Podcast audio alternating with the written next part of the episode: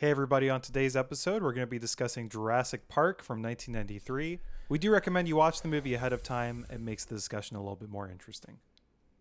So, Mike, what is Jurassic Park about? Well, hot damn, John. I'm surprised y'all need to tell me.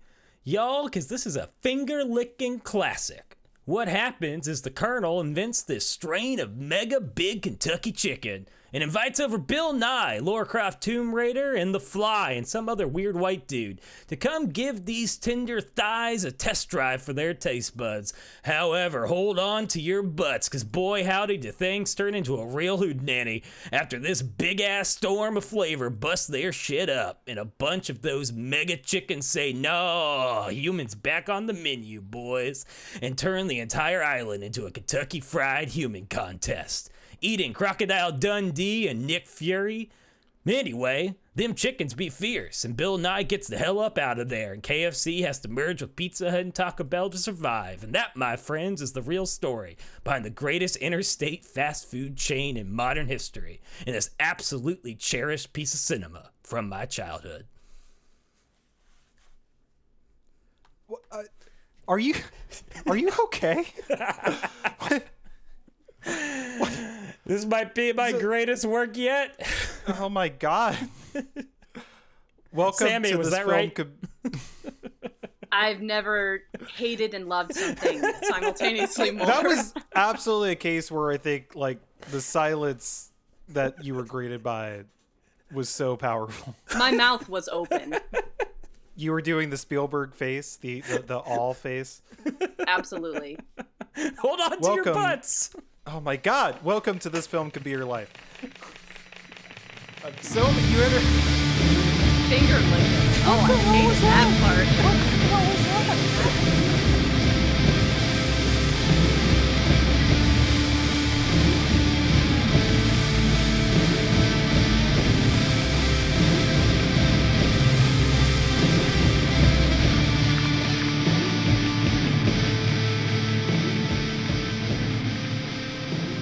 Everybody, welcome once again to This Film Could Be Your Life, a movie podcast where two question mark friends take the movies that they love way too seriously.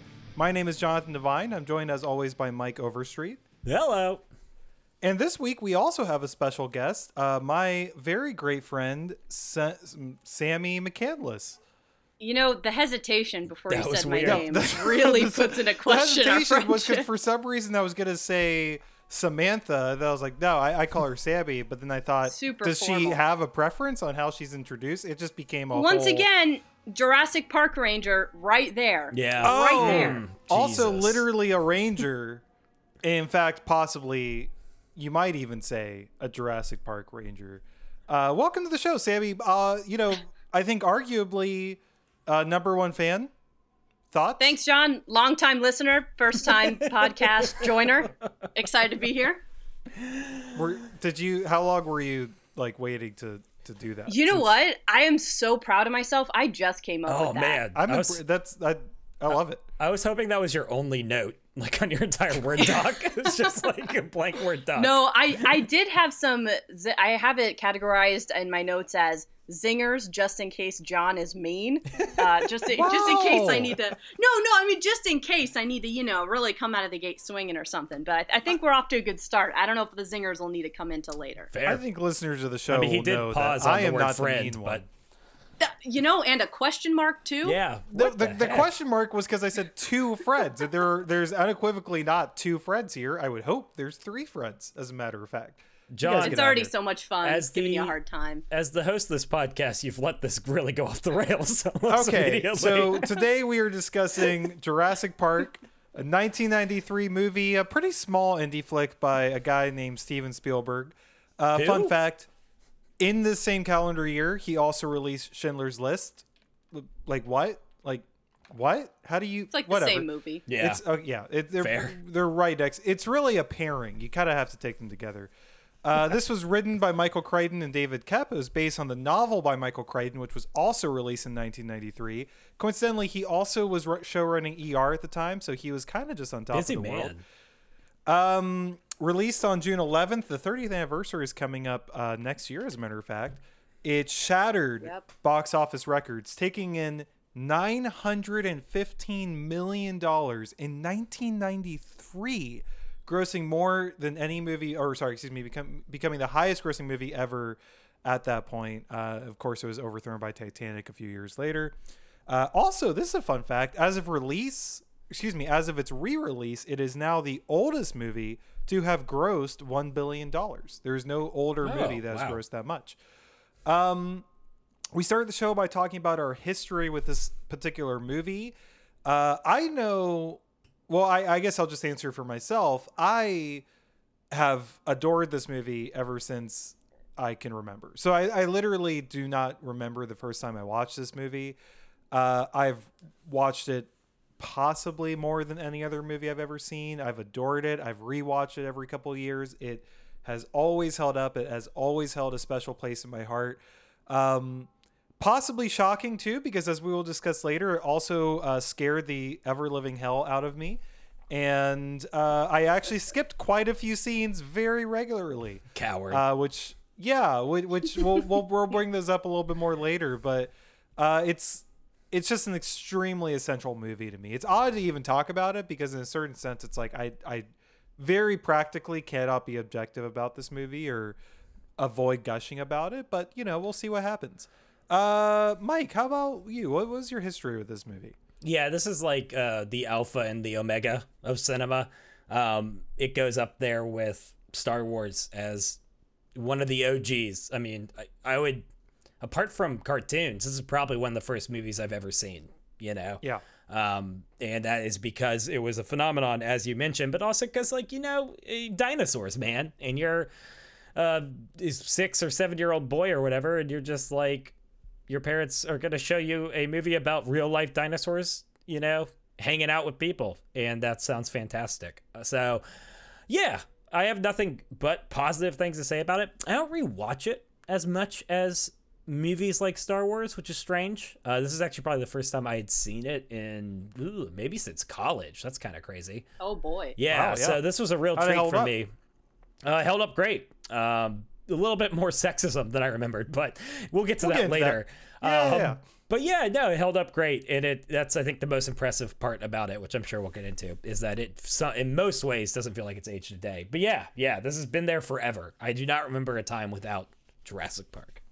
sure. Sammy, similar story, I, I think, pretty much, right? Yeah, d- I mean, definitely. At least the part where it's, I can't remember a time before it. It actually was released um, almost exactly a week before I was born Whoa. in 1993. So I, I don't know when my parents showed it to me or when I was able to see it, but I don't remember a time before it.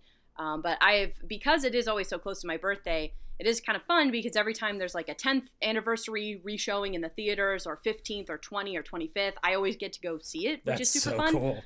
and it's it's it's fun because I, I always do tear up a little bit because it's like I, I think about what the people who saw it for the first time thought when they saw Yeah. it you know Yeah. did they know what they were about to see i don't think so uh, so that's always fun but yeah this i i do rewatch this movie this is absolutely my comfort movie so i see this movie once or twice a month at least so Yeah. happy sad sick anything like that I, i'm usually rewatching it if not in the background then i'm genuinely just watching it We that's sort like, of have that's like three me with. There Will Be Blood. Yeah, yeah. I just like you know, I just got done with my anniversary Can't with relate to Ricky, that one. and we're just like, man, we've had these two wonderful kids. It's a romantic dinner. I'm just like, you know what? We need Daniel Plainview to talk about greed for three hours.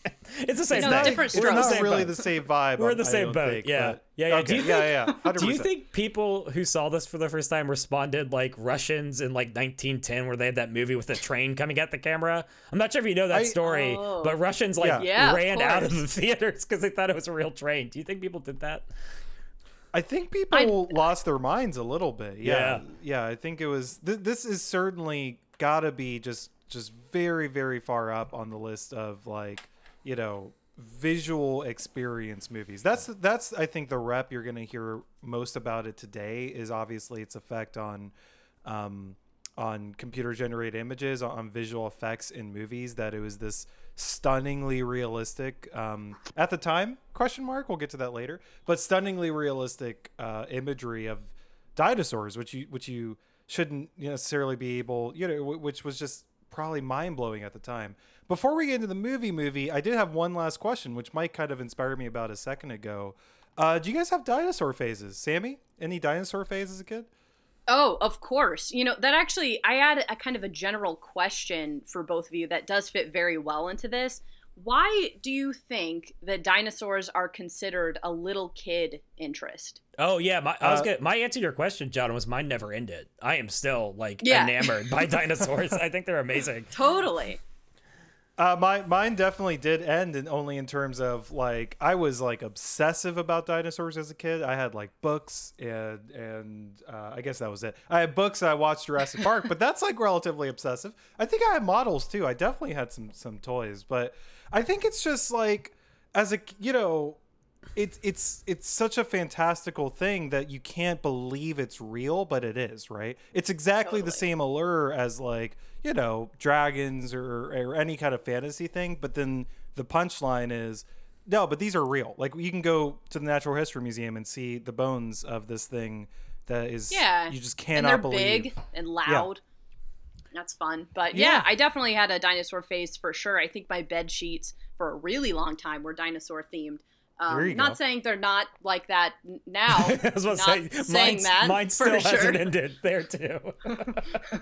but uh, yeah, I mean, for sure, all the little action figures of little dinosaurs and stuff like that. It's fun. But yeah, for sure. yeah. I had. Did you guys? Or go ahead, Mike. No, I'm curious. Do you think, Sammy, do you think it's like associated with like something you grow out of because we get older and don't want to think about mass extinction? Like it just brings us close to our own mortality. I've never and- thought about that. I'm that. serious. Like, do you think it's just one of those things you get to a certain age and you're like, wait a minute, that's gonna happen to us, and you're like, ah, and just like. I, stop I thinking about it. appreciate. I mean, I appreciate your existential take on it, but I think probably anything on it. I think it's because anything really, anytime you're interested in anything a lot is considered kind of like a childlike thing, Mm, right? Any type of like good. obsession or really exciting thing. I think that's why. But I, I don't know why are some things like people are really adults are into cars now and that's that's still considered a little thing kid thing but that's also something that's more acceptable as an adult to like so i don't I, what i'm saying is i don't know why everyone's not obsessed with dinosaurs now that's what i'm saying Yeah, That's a fair point. That's a fair point. I, I could get behind that. Uh, guys, let's all take a field trip to a museum. What are we doing? We can do Yeah, this. crea- Okay. creation land. Let's go. We only live on literally three different corners of the continental United States, so there's no problems with this. And whatsoever. Kentucky's in the middle of all of them, dude. Let's go. or we can meet in the badlands where this was filmed that would make oh, sense These are all Oh, great a- ideas. That's a way better idea than going to creation land. kentucky I'm gonna be honest, Mike. Like that, way better ideas than going to Creation Land. That's a long list. there's a there's a lot of things. better so than that. Ah, well, let's get into it. So, uh, talking about the movies, we break them down basically into what works about this movie, uh, what doesn't work. We'll have some stray thoughts, and then much later, we'll have kind of some discussion and dialogue about some maybe deeper parts about the movie. Um, but let's just start right at the top. What? Why does this movie work? I think we're gonna just trade around a little, guys. We'll kind of each of us will have one to go on. Um, I want to start in in maybe a spot that's predictable for me, but may or may not be an odd place to start if you think about this movie as a visual masterpiece, as a attention masterpiece. It has all these amazing set pieces. Despite all of that, I actually want to start with uh, my boy John Williams, who um, just. Damn. just like this is one of those cases where you think like this would have been a big movie with a very average soundtrack i think. It would have probably been successful. People would have liked it. But for reasons you know because the guy is incredible he just put in this amazing amount of work and we're left with this soundtrack in this movie that kind of transcends the movie for me personally. Like that's why i'm starting with it. Because Yeah. as much as i love the movie I, I think the soundtrack is pulling so much emotional weight um, you think about the way that the the that that main theme that everyone knows just makes you excited. I think like as a kid, what I'm trying to say is as a kid, like that was what I was buying a ticket to, right? That's Sure. what I wanted was that emotional uplift of the scene with the Brachiosaurus and that's that gentle, beautiful score swelling, which I'm, I'm gonna fade a little bit in here, guys, um, behind this.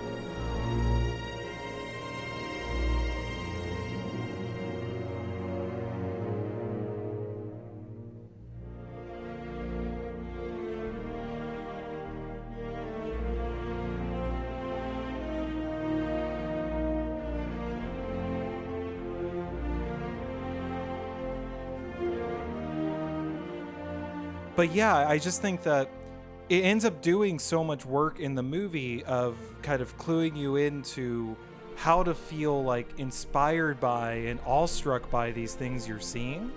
Um, and then obviously later in the movie, there's scenes of more tension. Obviously, a lot of those scenes don't have music very intelligently, but even later on, they do, and it ends up doing just all this incredible work.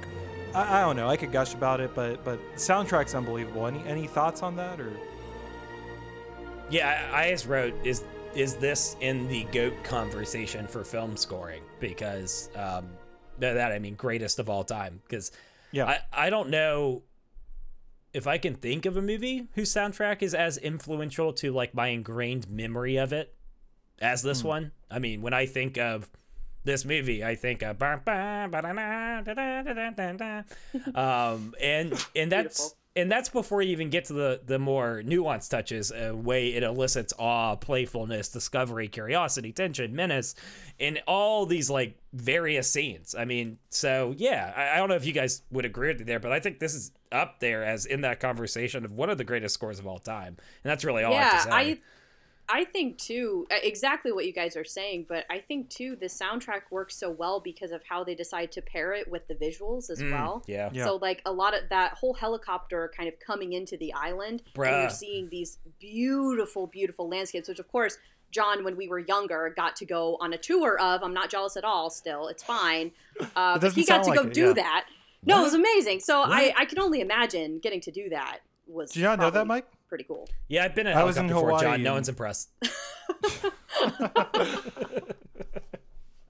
But that's a great point. But And yeah. actually, Sammy, I would even like that scene is such a great call out because it's also one I, I I I think of that as a scene too that a lesser director might not make a big deal out of that scene, right? Right. Like if you think about it, there's no dinosaurs in that. There's nothing. No. It's just a helicopter oh, on a beautiful Oh, no, island. Yeah, yeah. But yeah, with the you're you're, you're so it's it's gearing you up for adventure essentially. right? It's- Anticipation of it. Yeah, Yeah, yeah. You're you're just like I want in. I don't know what's going on, but I'm excited. What if Uh, I could? also- if I could, real quick, Yeah. if I could hijack this podcast and steal this from you, John, I think that's like a really good, if you don't mind, segue to talking about Spielberg because I think that scene in particular is is such an example of his mastery of scope and scale. Because I actually put hmm. that down too, where I was like, I, I could put down any number of scenes with the dinosaurs. I mean, the first time seeing the dinosaurs, we should talk about that scene explicitly at some point. But like what caught my eye coming back to this 10 years later since last time seeing it was that introduction to the island is such a masterclass in the scale that he is trying to set up both in terms of your awe but also what's about to take place in terms of disaster in this theme park right um, and also the resources that are going into this and ultimately how that's going to kind of come together with the storm to create such a cluster, right? Um, but yeah, I don't, I don't know. Whenever I think of that, when I was watching that scene, it just hit me that Spielberg is one of those directors that seems to so effortlessly create a sense of bigness within every, even most throwaway scene when he wants to, right? Yeah. Yeah, I- it's yeah. world building for sure. Well, and it's it's so funny. The most recent time I watched the movie, uh, this was going to be a stray thought later, but I have some to spare. So there's actually less than 14 minutes of dinosaur in this movie on screen, I should say. It's crazy. Um, wild. And of that, less than four minutes are CGI dinosaurs. The rest are animatronics. But uh, yeah, I mean, you're right, Mike. Like, the, I was so surprised at how much of this movie is is going not necessarily on the strength of the visual spectacle of the dinosaurs, but just like you said, his filmmaking. Things feel big and exciting, and you have all these set pieces happening, and you have all this tension being built. It in just sort of situations with or without dinosaurs, right? Like, I- I, I just think it's a great point. He's he's doing so much work in and around, basically in whatever scene he wants to, to elicit whatever emotion he wants to. He's a he's he's a master at that. Um, yeah, hundred percent. Uh, Sammy, what do you have for for why this movie works? Yeah, uh, so I, I have a lot of stuff that's pr- I feel like that's pretty obvious. I mean, you've already touched on things like the music and the soundtrack, and even specifically when it chooses to hold the music and start back up again. Um, I know we had talked about the jeep stuck in the tree scene. You Mm. don't even realize that you're holding your breath and that the music hasn't even it's not even going until it does and then suddenly Right. there's this urgency and, and it's it's awesome i love it uh, but i think something that just makes the movie work as a whole are the actors who who play these characters i Mm. think they play it extremely believably they're taking this very seriously and i think michael crichton couldn't have asked for a better cast because when he wrote the book he made i mean he really redefined what we look at as science fiction as far as like taking the science and putting it into the fiction making it as realistic as possible. So i think I, I think it was really appropriate that they chose the people that they did in the movie because they they take it seriously. I love that. I think the best example of that, we've talked around this scene a couple times, uh, but the Brachiosaurus introduction, so the first time you see the dinosaur Yeah. on screen, you know, uh, th- there's a, there's a, I, I referenced it already. There's something called the Spielberg face, which is the characters in his movie making the wide-eyed, open mouth, just like all face, like like like you know, what am I look like? Like I can't believe what I'm looking at, right? Uh, you know, obviously, all of his movies almost E.T., Raiders, uh, Jaws, obviously. Um, and I really do think that that scene is the pinnacle of the Spielberg face because, and the movie kind of knows it because we're so focused on Laura Dern and Sam Neill. And you need that, like, it, it's so long that, like, 30 seconds of buildup of them just looking and fully not believing what they're seeing and you believe that they are in that moment right that's the acting that's the acting chops is that I think, there's too, there's no the- part of it yeah. that isn't yeah yeah that that isn't like oh I'm I'm acting I'm kind of you know this is a little fun whatever. It's just like oh no they are locked in and I'm super there with them. Yeah to- sorry to cut you off. Um, okay. i think i think too just you totally believe that this is their life's work in front of them right Yeah. there and Yeah. they don't even have to say that much. You just you can feel what they are feeling when they see that and that's just a testament to their good acting and i just don't think that would have played as well with lesser actors. Yeah absolutely Yeah, but can Uh, we can we talk about Jeff Goldblum as Malcolm though? I mean, come on. Or, I mean Ugh, how- i don't i don't know if i don't know if we want to go down that road How strange is it to see Goldblum as a sex symbol? Like knowing what we know now, living today, is it to be like, holy heck, this guy is just like. But no, like, but seriously though, I actually think he's like, for me, he's the highlight of the film, and it in a weird way, it comes all the way down to like his line delivery, like his like. I always forget how effective his start and stop cadence that he's really famous for can be when he's given serious material to deliver in a serious fashion, right? Because yes, he has his one-liners, he has his playfulness, he has his quite frankly sexual harassment. We'll get to that later. um, but what he's really good at is like when he's describing like chaos theory, when he's talking about these very real consequences that he sees down the road, that delivery is so effective at creating minor tension, um, minor foreshadowing, but also just like a magnetism to that character that it, I think Sammy, you had said it's cast perfectly. I think that's a perfect example of it. Is like you can have these scientists who are delivering their awe of these dinosaurs and their life work, but he's the guy who enters the frame and kind of returns your eyes to like glue in on just someone who is just giving a movie star almost esque in a small role delivery of lines, right? And suddenly, boop, Yeah. drag back in. Even if I was drifting off of the science, I am back in as this guy is like setting up uh, in the sexiest way possible. Everything from Oh tension to, like I said, plot, plot, plot movement. So, and if you want to gush about his looks, I please take the mic from me because I'm gonna start getting sweaty. Oh man, I I'm sweaty for all the wrong reasons, Mike. I, I think you're gonna hate. I think you're. I, I think John already knows I do know where yeah. I'm going with this. This, of course, is year. I mean, a lifetime, a literal lifetime of friendship of knowing John. John has known my feelings about Jeff Goldblum Oh, for this a, is the a worst. very long time. But here's the thing. Here's the thing, Mike. I think his. Oh, here. How, how do I how do I start this? I think, I think Jeff Goldblum was cast very well. I think you're right. I think his character is pretty smarmy, right? Is that a good word for Yes. Oh, yeah, Oh, yeah. yes. I think he's smarmy. He's a smarmy dude.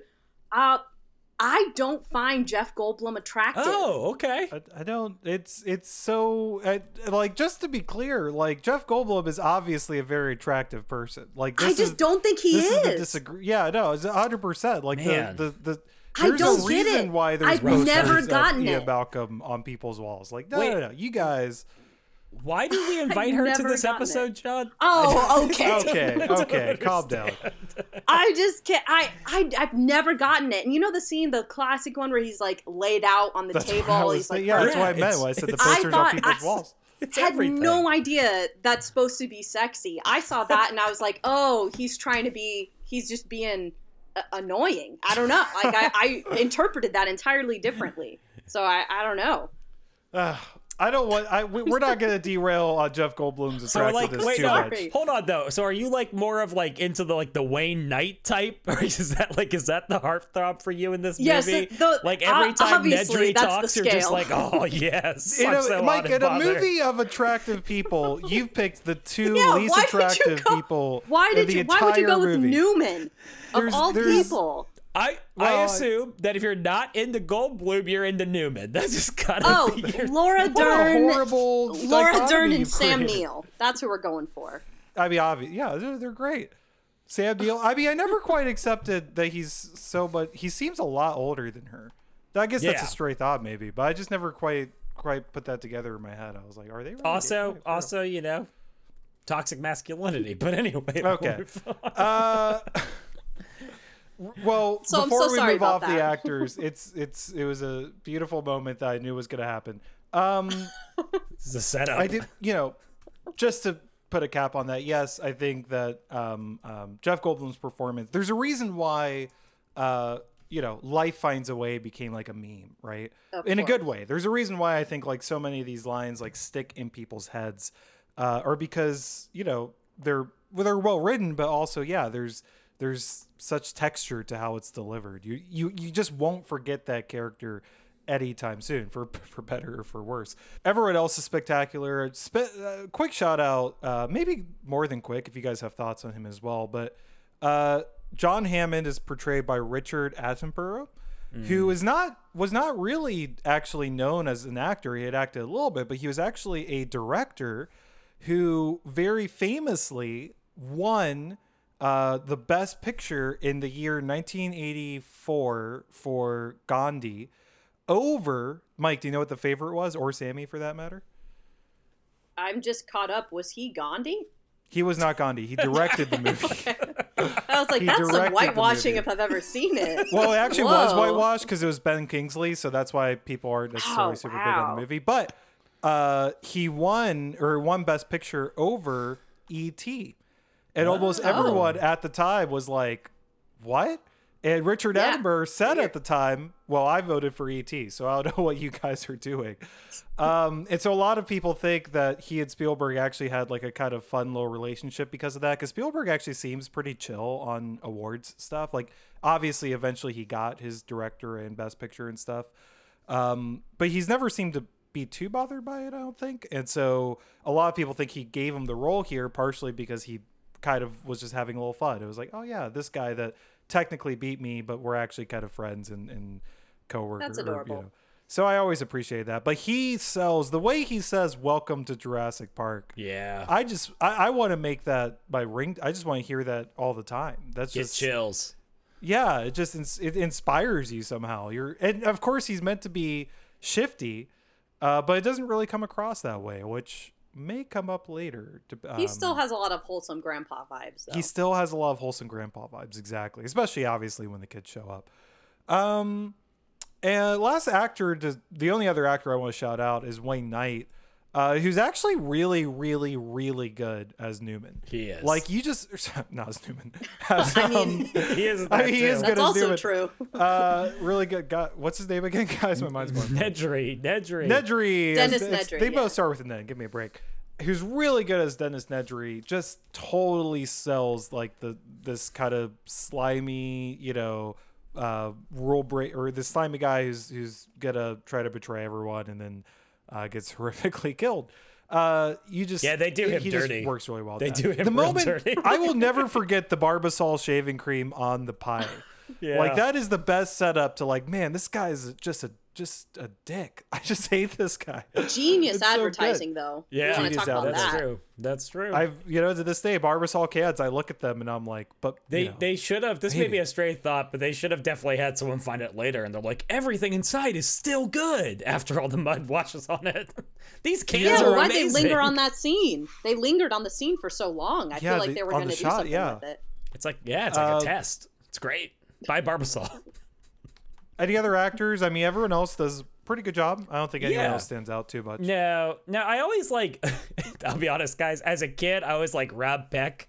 Is he's the Hunter Muldoon? I was like, this guy Oh, should Oh, win an yeah. Oscar. And every time I return to it, he's still great. But he's obviously like also a little over the top. Like he is. Yeah. He is a little much. like as an adult, I'm just like, oh, that performance not nearly as like Oscar worthy as I remembered, but still love it. Every it's one of the this, he's one of the, the nostalgia characters I have from this movie.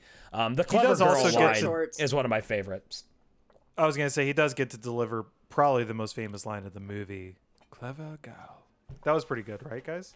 I Nailed it. I John. think it was the I think it was the short shorts that did it. See, That was okay, probably it. you're lusting after everybody but Okay, the sex well, symbol. okay, listen. I'm just saying, him, Cry- him and Muldoon and Ellie has Sattler. Herbin. Master word, by the way, lusting. what, you, what is that? I'm just merely commenting on the length of short, not the content within. Okay, we'll just move on from there. I'm just Ah. saying. They were sharing shorts. That's all I'm saying. Most of the fair. cast, I feel like, was wearing the same shorts. That's all. it's a weird cult thing. I don't know.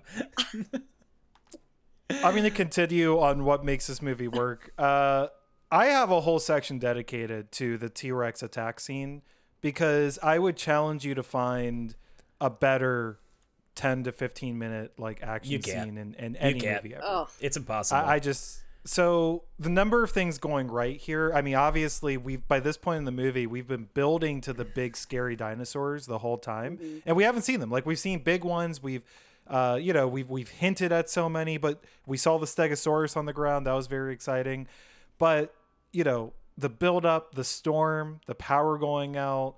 Uh, the setting, the fact that there's no music, which again you don't even realize until later that the whole scene is totally silent in terms of music um and then obviously just just the visuals. That's the visual. We're gonna get later to the possibility that some of the cgi in this movie has maybe aged a little bit. I can accept that. Um this scene is perfect. And that was intentional. They were very smart in how they made them made the movie that uh, one of the limitations of cgi at the time things tended to look a little bit too slick and also lighting was very difficult. So there you go. Shoot the scene at night set it in a rainstorm and you have a shot that has I I- again I know I'm biased in my opinion has perfectly held up and is also paired with you know a Hitchcock level director in terms of tension um just beginning with the goat too. yeah Oh my god! So this is this is the thing. This is the thing. I, I honestly let I'm gonna shut up, Sammy, because I want to hear you cook. Because I bet you have some awesome thoughts on this scene. But as someone who had not seen this in forever, the line "Where did the vehicle stop?"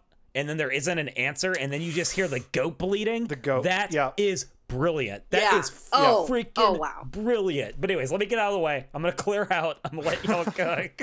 No, I think I mean I think Johnny kind of nailed it. I mean, it's it's the culmination of all of the tension building throughout. I mean, literally from the opening scene of the movie. Yeah. It is this moment. It is the T Rex. It is the the creme de la creme, if you will, of the dinosaurs, right? That made that So- gave me chills. I I hope in a good way. Uh, but this, yeah, I mean, it it starts it starts with that go. It's all of the characters that are that are there. I think are perfectly placed. Even just the, even just how they decided to split up the characters into the two vehicles, with the two Yeah. kids with the lawyer Mm. and then Yeah. Malcolm Real and bad Alan move. Grant in the other car. I mean, it's just well. You know, it all worked out except for the lawyer, but it's it's Yeah, fine. did- did he they all work abandoned children, so it's okay. It's okay. Uh, but yeah, I mean, there there's so many behind the scenes fun facts about that scene. I, I think one of which that I I have to mention every time is just how they were able to make the water in the glass move. That moment uh, where they did. I'm uh, John. You know this, correct? Mhm. yeah but you can go I- ahead Uh, I I feel like I'm gonna mess it up now, but it uh, I think they used a giant like guitar string on the bottom of the vehicle. Uh-huh. Is that correct? Absolutely. Yeah. Yeah. Yeah. So I actually they have did that, shook it up, amazing.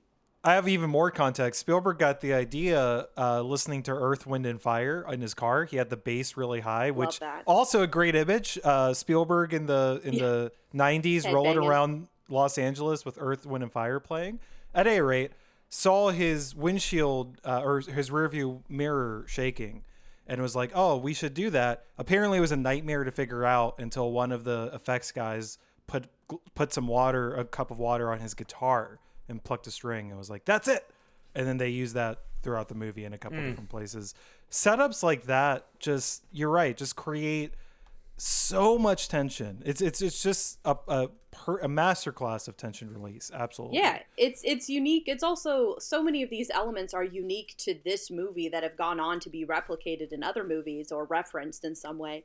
But I think I think the novelty of all of these different elements coming together, even Alan Grant with the just that image of him with the what is it? It's like a flare or dynamite Yeah, or yeah, something flare, like that. yeah.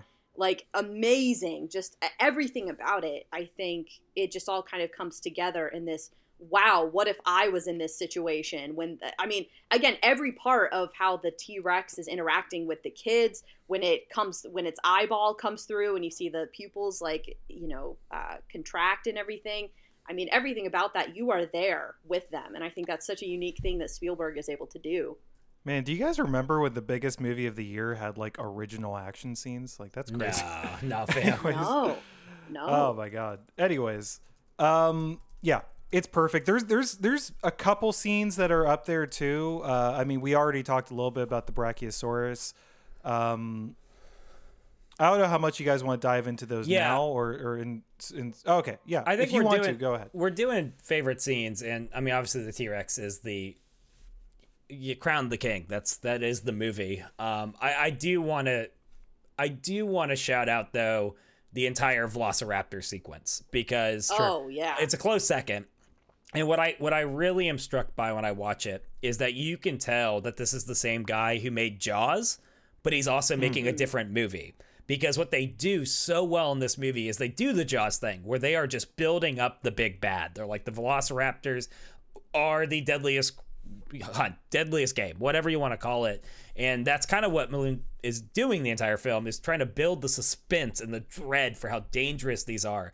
But unlike Jaws, when they show you them, sure, some of the CGI maybe doesn't work with a lot of the dinosaurs as well that nowadays, but it's not a rubber fish head. Like they are No. terrifying when they start stalking these people. And it is Oh, the one of- kitchen. oh my gosh, the kitchen Oh, scene. yeah. When the arm falls onto her shoulder, Samuel Oh, Jackson's yeah, arm. thank. I literally die as a uh, just as much as a 32 year old as I did when I was like five. I mean, it's I just did- like you know- so terrifying. I did have a stray thought about that that I'll just throw in there now. Why did Ellie Sattler at any point think that Samuel Right. Jackson's hand was attached to his body? Preach, queen. That's not- Preach. I'm pretty sure if I dropped a severed head onto your shoulder, your first thought wouldn't be, "Oh, hey, Oh, my thank friend." You know, yeah, yeah, yeah, you would. no, yeah. hundred percent. There's so many obvious. Anyways, whatever. Uh, Oh, but yes, yeah, them using the learning to do the doorknobs Oh and my all that stuff. I mean, every every part of how they and again, it's all leading up to because I don't think that moment would have been nearly as impactful if we hadn't known that they weren't supposed to be able to open doors. Yes. Yeah. Yes. And Yeah. It, and it's like we always talk about the at least John and I do the imbalance in a lot of um you know, not quite as masters of film of show and tell. Like if you're a weaker director, you're Oh, constantly sure. telling, telling, telling. And what this movie does so well is both. And that's a really hard balance to strike where it's like you not only told me but it didn't let me down when you decided to Yeah. o- open Pandora's box and show me too. And that's oh don't man. I could gush about that. I still think the T Rex scene is the scene of this movie. But what I come back to thinking about it in terms of what gets my heart going, it's always the the stalk. It's always the chase as these raptors try to get in and get at the main characters. Yeah, uh, and honestly, for what works, I mean, my my big thing is the pacing. I think every scene feels really important, deliberate. It feels like it makes sense, and I don't feel like I'm. Bo- I don't think there's any part that comes on that I'm like, well, now I'm bored because Yeah. this scene Yeah. is Mm. super slow, or if it is slow, there's such purpose behind it that I'm still engaged, which I think is a super unique thing that not a lot of movies can do. So Yeah. I, I appreciate the, the pacing of how they did this movie. Well, when it comes in at brisk 127 minutes, uh, you know, a little over two hours, but I think probably with credits, it's it's right at about two hours. I think that's great. It moves actually remarkably fast, which which is something I wasn't sure I always remembered. But you're actually at the Brachiosaurus, I think, within 15 or 20 minutes. So even Oh yeah, though yeah. it's doing setup and it's it's it's being careful with how it's doling things out. You know, they're also making sure you're right, Sabby, that every moment you have something new that's kind of propelling you forward. You you have, you have something exciting that's kind of gripping you. It's kind of pretty nonstop actually from the storm from the T Rex scene on. Well, I Um, think I think that's one of the most impressive parts of this movie is this might be the best opening like exposition laden sequence of any Spielberg movie. Like from Yeah. from the opening where he, they're trying to get the raptors into the cage and it makes eye contact with Muldoon all the way to them finding the mosquito to Grant sweeping off the fossils and talking about the raptor, you know, hook. I mean, all the way to them going to the island. That all takes place, like you're saying, in 10 minutes. And that's almost as thrilling as as any opening sequence I've ever seen in a movie where It's they're impressive, where they're yeah. talking at you so much. Like it, I don't know, it's a wildly perfect introduction to the movie or to the world. I mean, but it's also just so expertly paced. Yeah. Yeah, super fun. A lot of And good then- humor too. Well, and then even tying the pacing into the Raptors thing too, like, like it's actually I wanted to say with the Raptors too. Neither of you guys mentioned what I think is is the craziest thing about that scene, which is that the Raptor that we've been building up to for the entire movie. First of all, we don't even see them until the last I think 15 or 20 minutes. So just mm-hmm. unreal. But secondly, when we finally do see it, it's a jump scare that you do not expect because you just came out of a totally unrelated action scene, right? Which is the the fence, the electrified fence.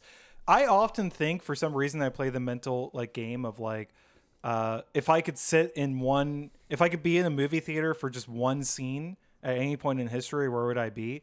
And like, I almost want to pick that moment just because that must have scared the, that must have been so scary at Oh, that moment terrifying. right? Because you are the last thing I think you're thinking of is the Raptors. At that, the whole movie they've been talking about it, but he chose he picks the one moment where he knows they're probably not thinking about it right now, and then literally shoves it in your face, and you're like, okay, I'm I'm off. Like this is incredible. Well, it's it's funny you mentioned that scene too because that was also fresh off the heels of Tim getting electrocuted, flown through the air. yeah. So you're like, oh, I hope he's okay. I guess, but then And and, then you have a raptor at the same time, so it's a lot going on. Well, but it funny. doesn't feel like too much. because it works it works across generations because when i first Right. saw this movie i was so concerned for tim and then obviously like john saying your concern is then smacked in the face by terror this time around i was laughing so hard that i forgot about the raptors Well, Alan, I mean, are we going to talk about how, how the funniest bit of the entire movie is when Alan Grant pretends to be electrocuted? yes It's it's it's, it's an Total incredible dad pull. move.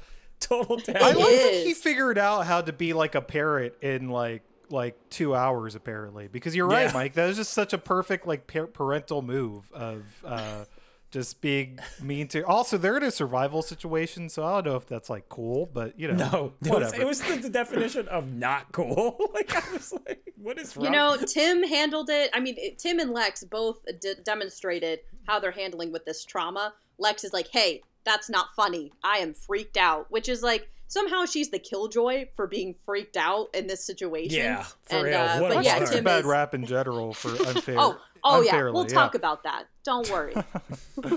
Um, I only have. A, I'm just gonna go through. I just have two small things for what works left. Um, this is maybe a moot point to mention by now, but the premise is just so good.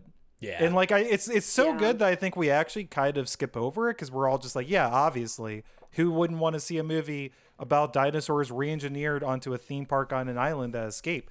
Like I- we, I said all of those words like it's something obvious because it is to all of us, but Crichton just came up with that and made it in such a way that it was like kind of believable. Um, spoilers, by the way, the science doesn't really work at all. shut but- up This is lit- Most okay. of Yeah, us get outta think it here. we're gonna come. We're coming to this. We're coming to this in the what did it work section, which is internet nerds like you. I'm not, are you Yeah, kidding me? I, boo. I'm on board with the movie. I'm just saying that whatever. The John, point finish is, your point. it's such a good premise, and it's exactly the kind of thing Crichton was very, very good at coming up with. Yeah, right? sure. And I, I, I, it's just, it's. I feel like anyone hears that is just like, yeah, I want to watch that movie. I want to, I want to see that. That sounds great. Real Um, quick, yeah. John, I think it's really funny, uh, just the irony that Crichton was kind of trying to give you the, us I don't know, this like lesson of like, hey, be really careful, you know, just because you can do something, maybe you shouldn't, and you know, consumerism, it's going to be the death of us all. And then his movie went on to franchise Yeah, this, yeah. it- like its own, its actual own theme park and Universal, a million movies. Yeah, and, we didn't- And the Giganosaurus. We'll talk about that and what didn't work. Don't talk about the Uh, sequels yet. Um, Mike took the bit from me, but I was gonna say we didn't cover the sequels in our history with the movie because I think we're gonna cover them in what doesn't work if I had to Yeah. guess. But we'll get there. Real quick, Uh, what though, were you That's fair. Mark? Fair enough. Real quick though, yeah, I want to talk about that overall structure because I do think Sammy touches on a part of this movie that works, which is I actually, you know, sometimes what it's saying about like consumerism is kind of in your face, but I also think it, it does a really job of handling those themes in really subtle ways too that don't make this film seem overly political or overly Right. kind of like it doesn't create its own off ramps, which mm-hmm. you know can be a bad thing if you're trying to make a political film. But I actually think this is a, a perfect example of a movie that is being political without trying to be for those who want it, which I think is perfect for a movie like this.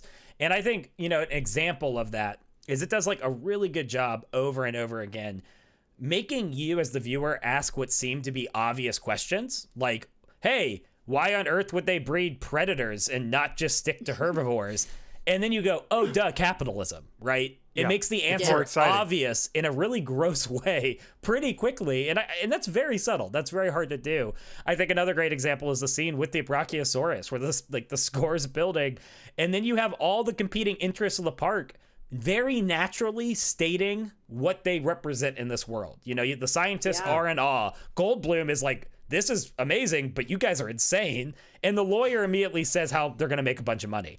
And that's just good script writing. It's introducing a very important theme to like what Sammy's saying. This movie has a message about like, hey, maybe don't think that just because you can make something really big, you should, and then try to mass Yeah. consume it.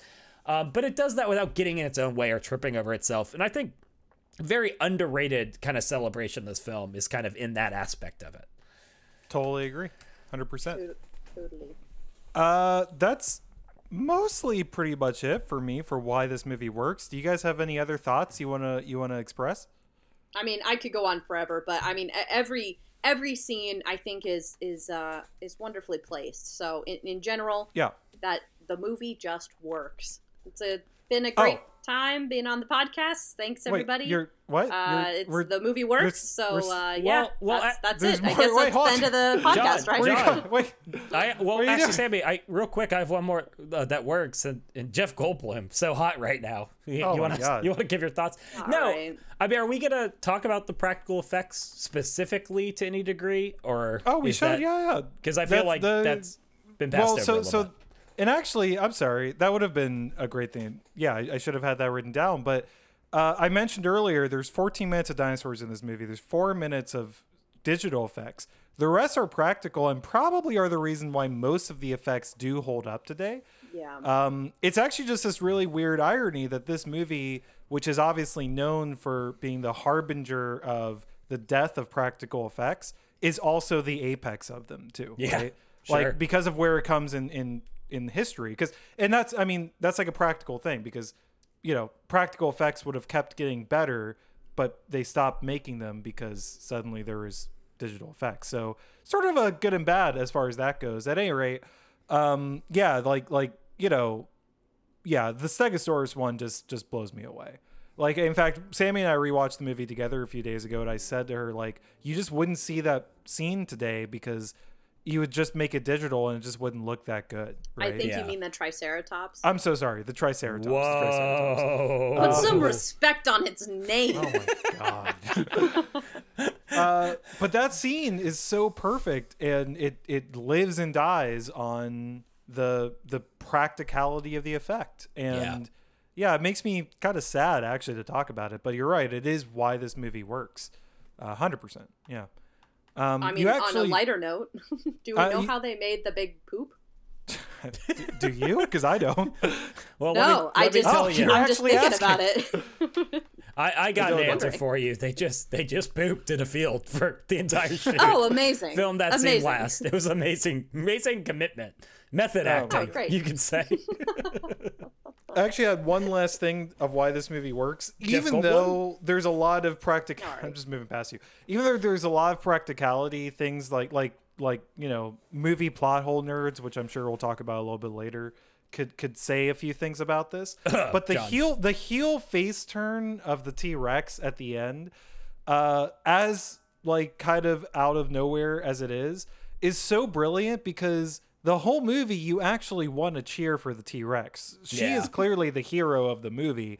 So the fact that Spielberg was smart enough, because I don't know if you guys know, the original ending wasn't that. So in the original ending, the uh, the bones of the that they're kind of climbing over, that are hung up in the lobby, fall onto the Velociraptors and kills them, and that's, Lame. that's how they leave.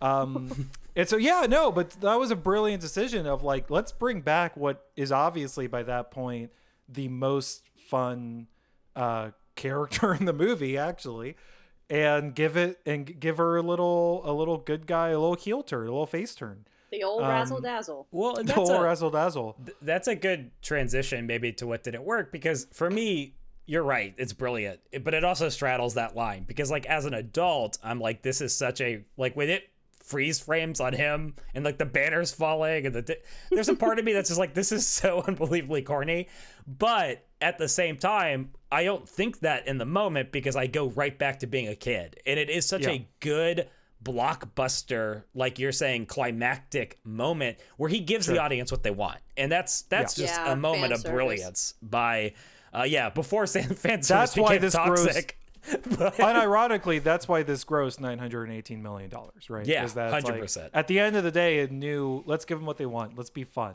Let's. This Yeah. is a fun movie. Uh, absolutely. I'm so sorry. I missed a huge one in why this movie works that you remind me of, Mike. Uh, the sound design is just unbelievable. oh yeah the And I don't know why roars. people don't talk about Yeah. more, but you remind me because that shot is is when it roars over the banner Fosse. And that roar sound is so good and so Oh, like sends chills down your spine that you're like I don't you know I I- don't know if animals sound like that and that are that big probably not but it's so good and it's so and, and everything the the velociraptors the these are all obviously imaginary or, or you know in this context imaginary this this iteration of them. So that's just extremely good work. I'm sorry we had to go back for that. What doesn't work? You're right. Things like that i could see um, the cynical adult brain can sometimes intrude and say huh and then you're like no no no have fun just just shh, shh, shh, shh. Run with- I mean, there. with Uh, it. it, it's not even just one time. I mean, that that is probably the easiest to identify. Of like, okay, all right, we we get it, guy, calm down, you know. But I I think too. I mean, do, do you remember when the Velociraptor? I think it was when they were. It's near the end. The Velociraptor like lifts its head. Oh, it's like underneath a tarp, and it's kind of like looking around and smiling a little bit. yeah for it's got a little reason. it's got a little It's like- facial expression yeah, Yeah, you're I like just what I don't I don't. it's Yeah, almost going like he he he. Like I I don't know. That that also. I mean, there are a couple different moments like that where it's clearly just for us because you're like, well, that's not that's not a thing. Or like when the gymnast does a flip and Dino kicks the Velociraptor out of a window, and then Chris Hey, Pratt, that's right? historically then Chris accurate. Pratt gets on a motorcycle and leads them as his friends. Well, fantastic segue to, to what I think is probably the single biggest thing that doesn't work about this movie is that in this movie that preaches about the perils of capitalism as a force of creation and the way that it tends to corrupt things as it tries to push them onto people and that all of these things uh, we then spawn a so far I think four part uh, or four sequel uh, multimedia franchise that More than that, right? is is uh, increasingly bereft of any creative or uh, filmmaking talent. I'm just gonna say it. Sorry if you're a Jurassic World person, uh, but so I'm actually not. sorry, not sorry. They're they're just Yeah. trash. yeah, it's just not good, and it it's so it just totally misunderstands. I think the spirit of the original. The stranger thing to me isn't that Jurassic World doesn't work, but that the Lost World Jurassic Park doesn't work because that's still a Yeah. Steven Spielberg movie. Um, but it just doesn't have, in my opinion, like just as a quick summary of why I don't count those movies as things very excited about. I have a soft spot in my heart for the third one, but broadly speaking, none of them capture even like 10% of the magic of this movie. None of them seem interested in inspiring all at all, right? I'm sorry, the the world ones do, but they're bad and about they're bad at it, and it's much later. The of the initial sequels, like they, they seem much more concerned with all of these other things that I'm just not interested in. Um that being said, there's a couple there's a couple good moments in, in in the sequels. Mike and I often talk about the tall grass scene in the Yeah. Lost World Jurassic Park, which is another yeah. like Steven Spielberg is just the you know greatest action one of the greatest action directors of all time and gets the flex Very every now and then. Very Jaws exactly. Um, but you know, besides those, I, I think they just broadly kind of fail. Again, I, I sort of love Jurassic Park three from when I was a kid. I feel like on the rewatch it doesn't hold up, but I'm gonna throw it to Sammy because I'm not sure. Do you agree with my assessment of the sequels? Yeah, I mean, in, in general, I would say yes. I mean, it's it is weird though. Like, why, why, why do they not fulfill that same type of same feeling that the first one evokes? Like, I'm not super sure why not. I mean, there there are some moments, yeah. Like, I mean, exactly like you guys said, there's some random moments where you're like, oh, hey, that feels, you know, that feels familiar. That makes sense. Um, I think in, even in the third movie, you know how they're they're going through um, one of the old. I think they're on Isla Sorna, not Isla Mhm, the Nublar, but one, it's yeah. So they're they're on the other island, but they're kind of looking through this like destroyed remnants of one of the InGen labs and stuff, and they're kind of like looking at these like dinosaur fetus things and and stuff like that. It which kind of it evokes a little bit some awe and interest and you know curiosity of like oh okay you know but overall it, it feels like after the first one we're just doing a lot of dinosaurs are chasing us Yeah. and i i don't i don't think Yeah. that happened very often in the first one i mean uh, they like a, a few times it definitely did but I, I don't know why they did I, I guess that just is more blockbustery i don't know why they they stuck to that Well, it's more Yeah. it's more replicable. I mean, I think I think there's a That's there is true. a really good conversation that's more nuanced than what I'm going to say. Um, to be had about what John was saying about straddling the line between practical and, and digital effects because I do think that's part of it. it. I mean, it's actually the definition of just because you can doesn't mean you should. They're like, oh, Right. now we can make movies that show you all the dinosaurs all the time. And those just don't hold up. It's just not what we can. Yeah. It's like John said, 14 minutes of this movie is all you get. Uh, so it's some misunderstanding of why it works. But I think Right. what you're saying is is my cynical real answer, which is like these studios were just like, oh, we can make movies where it's almost like the new Star Wars content, where it's like the whole point of this episode is introduce you to a character you were hoping they would show you. And it doesn't have a story. Right. Yeah. It doesn't Yeah, yeah. have content. It doesn't have substance. It's just only there to be like, hey, I bet you couldn't wait till the pterodactyls to show up. Here they are. Ah! Like, and they're chasing somebody. And that became the entire substance of the film. It's a vehicle Yeah. for those moments. And that is a soulless, nihilistic, uh, like horrifying view of art. But I do think this franchise embodies how that is becoming increasingly what corporate cinema wants to do because it's easy. Uh, but shout out to to 13 year old me though that the, the the pterodactyl scene was sick. So I, I Yes, just Oh, yeah. I'm I with just you. want, Yeah, I yeah. just to throw I'm that out there. It Yeah, works. but- There's a but reason right, they do right, it because right. it works, John. Like it is because I buy not- it. yeah, but and I'm not even, I'm not even trying to say people who enjoy these things um, know, are yeah. stupid or say anything bad about them. Like there are there are great moments in these movies, but they are not the artistry that makes us love this first one. They're, Yeah, they're fundamentally totally not even trying to be, and I think that's what we're touching on. Yeah. Yep. Hundred percent. Um, Yeah. I have a lot of lighter things now. I like I like when we start with like the heavy, like you know, Yeah, modern dude, art is dead. here's one. Old, what, Samuel L. what is Jackson- it? Old man yells at cloud. That's like what Samuel we're L. doing right Jackson now. doesn't say mother effer once in this movie. That didn't That work is for true. me. and uh, that's and said, He and probably said- did. He said, "Hold on your butts, not once but twice." he probably said his classic line when uh, his arm got shot eaten off. maybe? Yeah, Maybe we just said- missed maybe it. He said off screen. Do you think that was on the editing room floor? I hope they so. thought about it for That sure. was coming up in the straight Release thoughts. the mother effer cut. um, what doesn't work? I I'm just gonna go through a couple of mine real quick. Uh, I do think some of the characters are sort of underwritten. Yeah. Uh, which is probably just an effect of sort of like the move from novel to movie, but also streamlining the. I mean, it's very streamlining the novel. Uh, Mike, have you ever have you read the book? No, I'm not a nerd. Okay, Sammy and I both have, so cool. Yeah, you're two against one, buddy. I'd back off. Uh, the book's really good for what it's worth, but also super different, especially in characterization, um, and I guess action for the most part. But but the characters, there, there's a lot of nuance that is kind of different in the movie, and a lot of you know just just characteristics that are different. So a lot of that just kind of doesn't translate, and then characters just sort of are right. Like there's a lot of characters that kind of just exist and do their thing and then die or you know are off screen and then who cares so it's not like super bad it's just like yeah technically i guess that could have been better Yeah, no, I mean, all joking aside, I have not read the book. I've heard it's really good. But I do think, like, you, you do get the sense that some of these characters are underbaked. And actually, like, the, the what didn't work the most for me kind of collides with that in a really, I want to say insidious. That's probably being too negative. Uh, maybe not. I don't know. It's a little insidious. Is that kind of collides with Spielberg's ongoing struggle with writing female characters? Um, Oh, when he well, includes yeah. them at all in his movies, um, Spielberg isn't always the best at that. And this is kind of a classic example. Like I I really really love Ellie's character, but like there's this like subtext, not even subtext, an overt text in this movie that's like she's a baby crazed woman trying to convince her professional lover that he should want kids.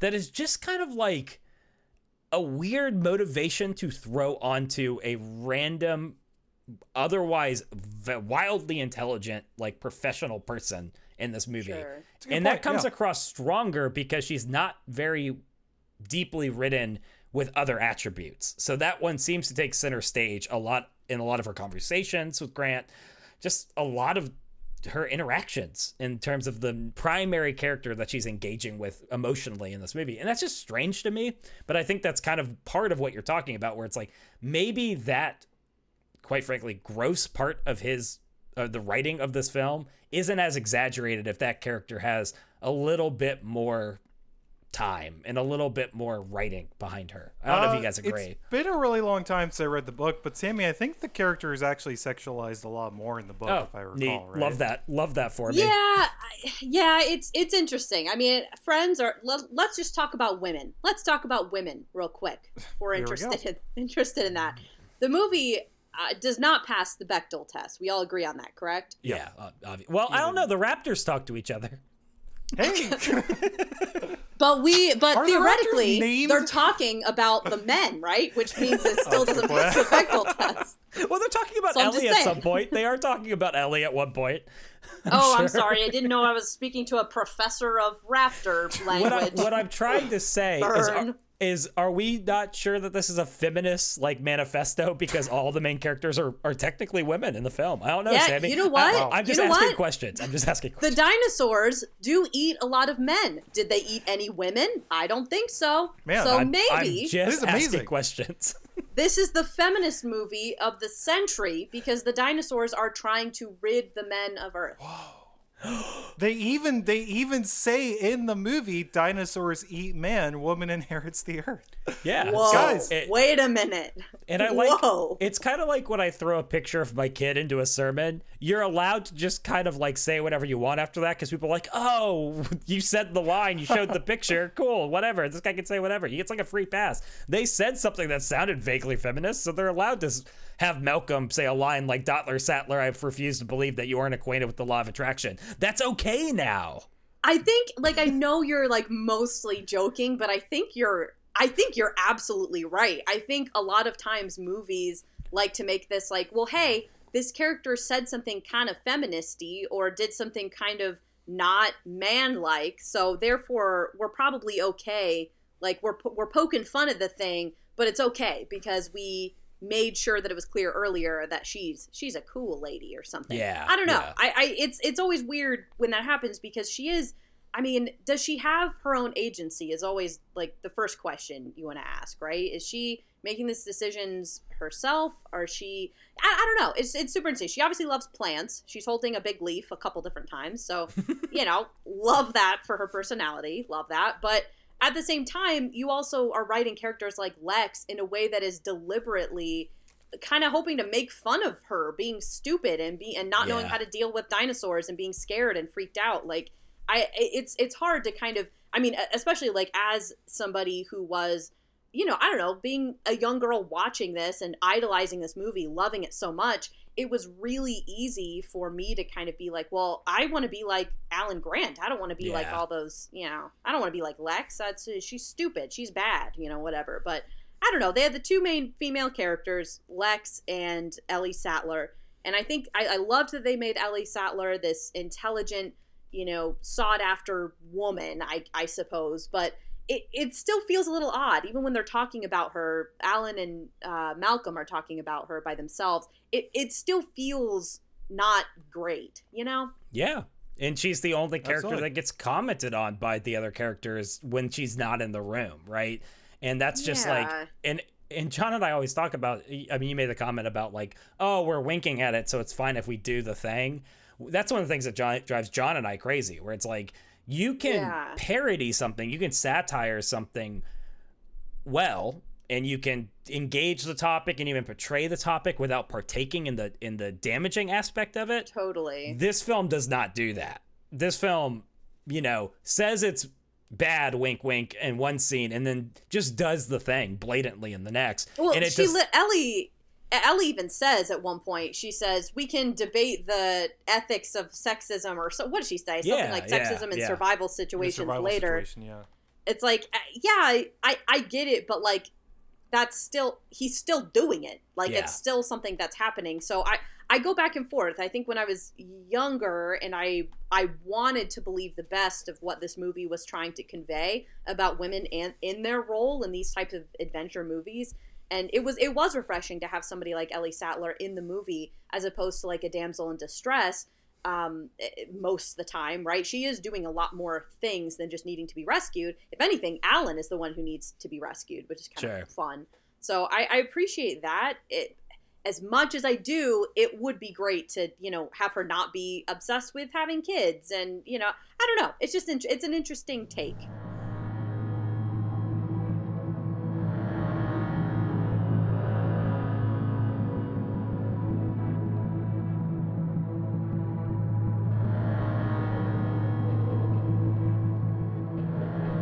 Another thing I had for something that does not work, I, I think a lot of the I don't know if this is a product of the mixing, the sound mixing, or or what, but I think sometimes the lines are not delivered very clearly as far Mm. as literally Yeah. being able to understand what they're saying. It's usually when they're when somebody's yelling one thing, like I- I, yeah, yeah, there- Gr- there's there's all these weird little yeah. and and I, and so there's that but then also combined with that i don't know if i was just a stupid kid or if they shot it this way or maybe both who knows?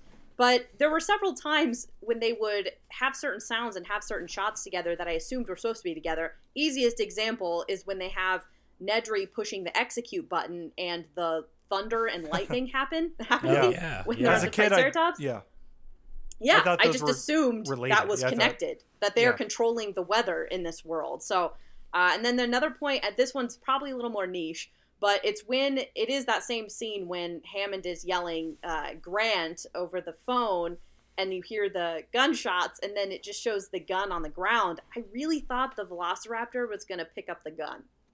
Which I'm still. I- when you Am I the me only that, one who thought that? I never. I don't know if I necessarily thought that. I do agree. It's an extremely weird cut. I love the image you just put in my head though. So I'm I'm totally yeah. on board. With What didn't idea, work? yeah. A raptor never picks up a gun in this movie. now So I'm true. Now I'm bummed. I'm- Yeah. that would have been incredible. I do think like there's some weird. I actually have always had a sort of sneaking suspicion that that was just part of the. um like you think like every single shot of a dinosaur was so like expensive and had so much work going into it and whatever that I think they tried to cut it as much as possible because but that's just a weirdly edited like sequence right? That he's on the phone and then you hear a raptor breaking into the glass I guess and Sam Neill looks over and shoots Uh, Hammond shouts something you don't really understand what he says, and then we cut to just the gun on the ground and the raptor jumping onto the desk, but we're only looking at its feet. It's just a weird sequence. Yeah. there's a couple of things like that, and I think all of it is pretty much like we didn't we couldn't really figure out how to make that happen in within our budget because we're also remember since it's all groundbreaking that every single shot of a dinosaur is like crazy expensive.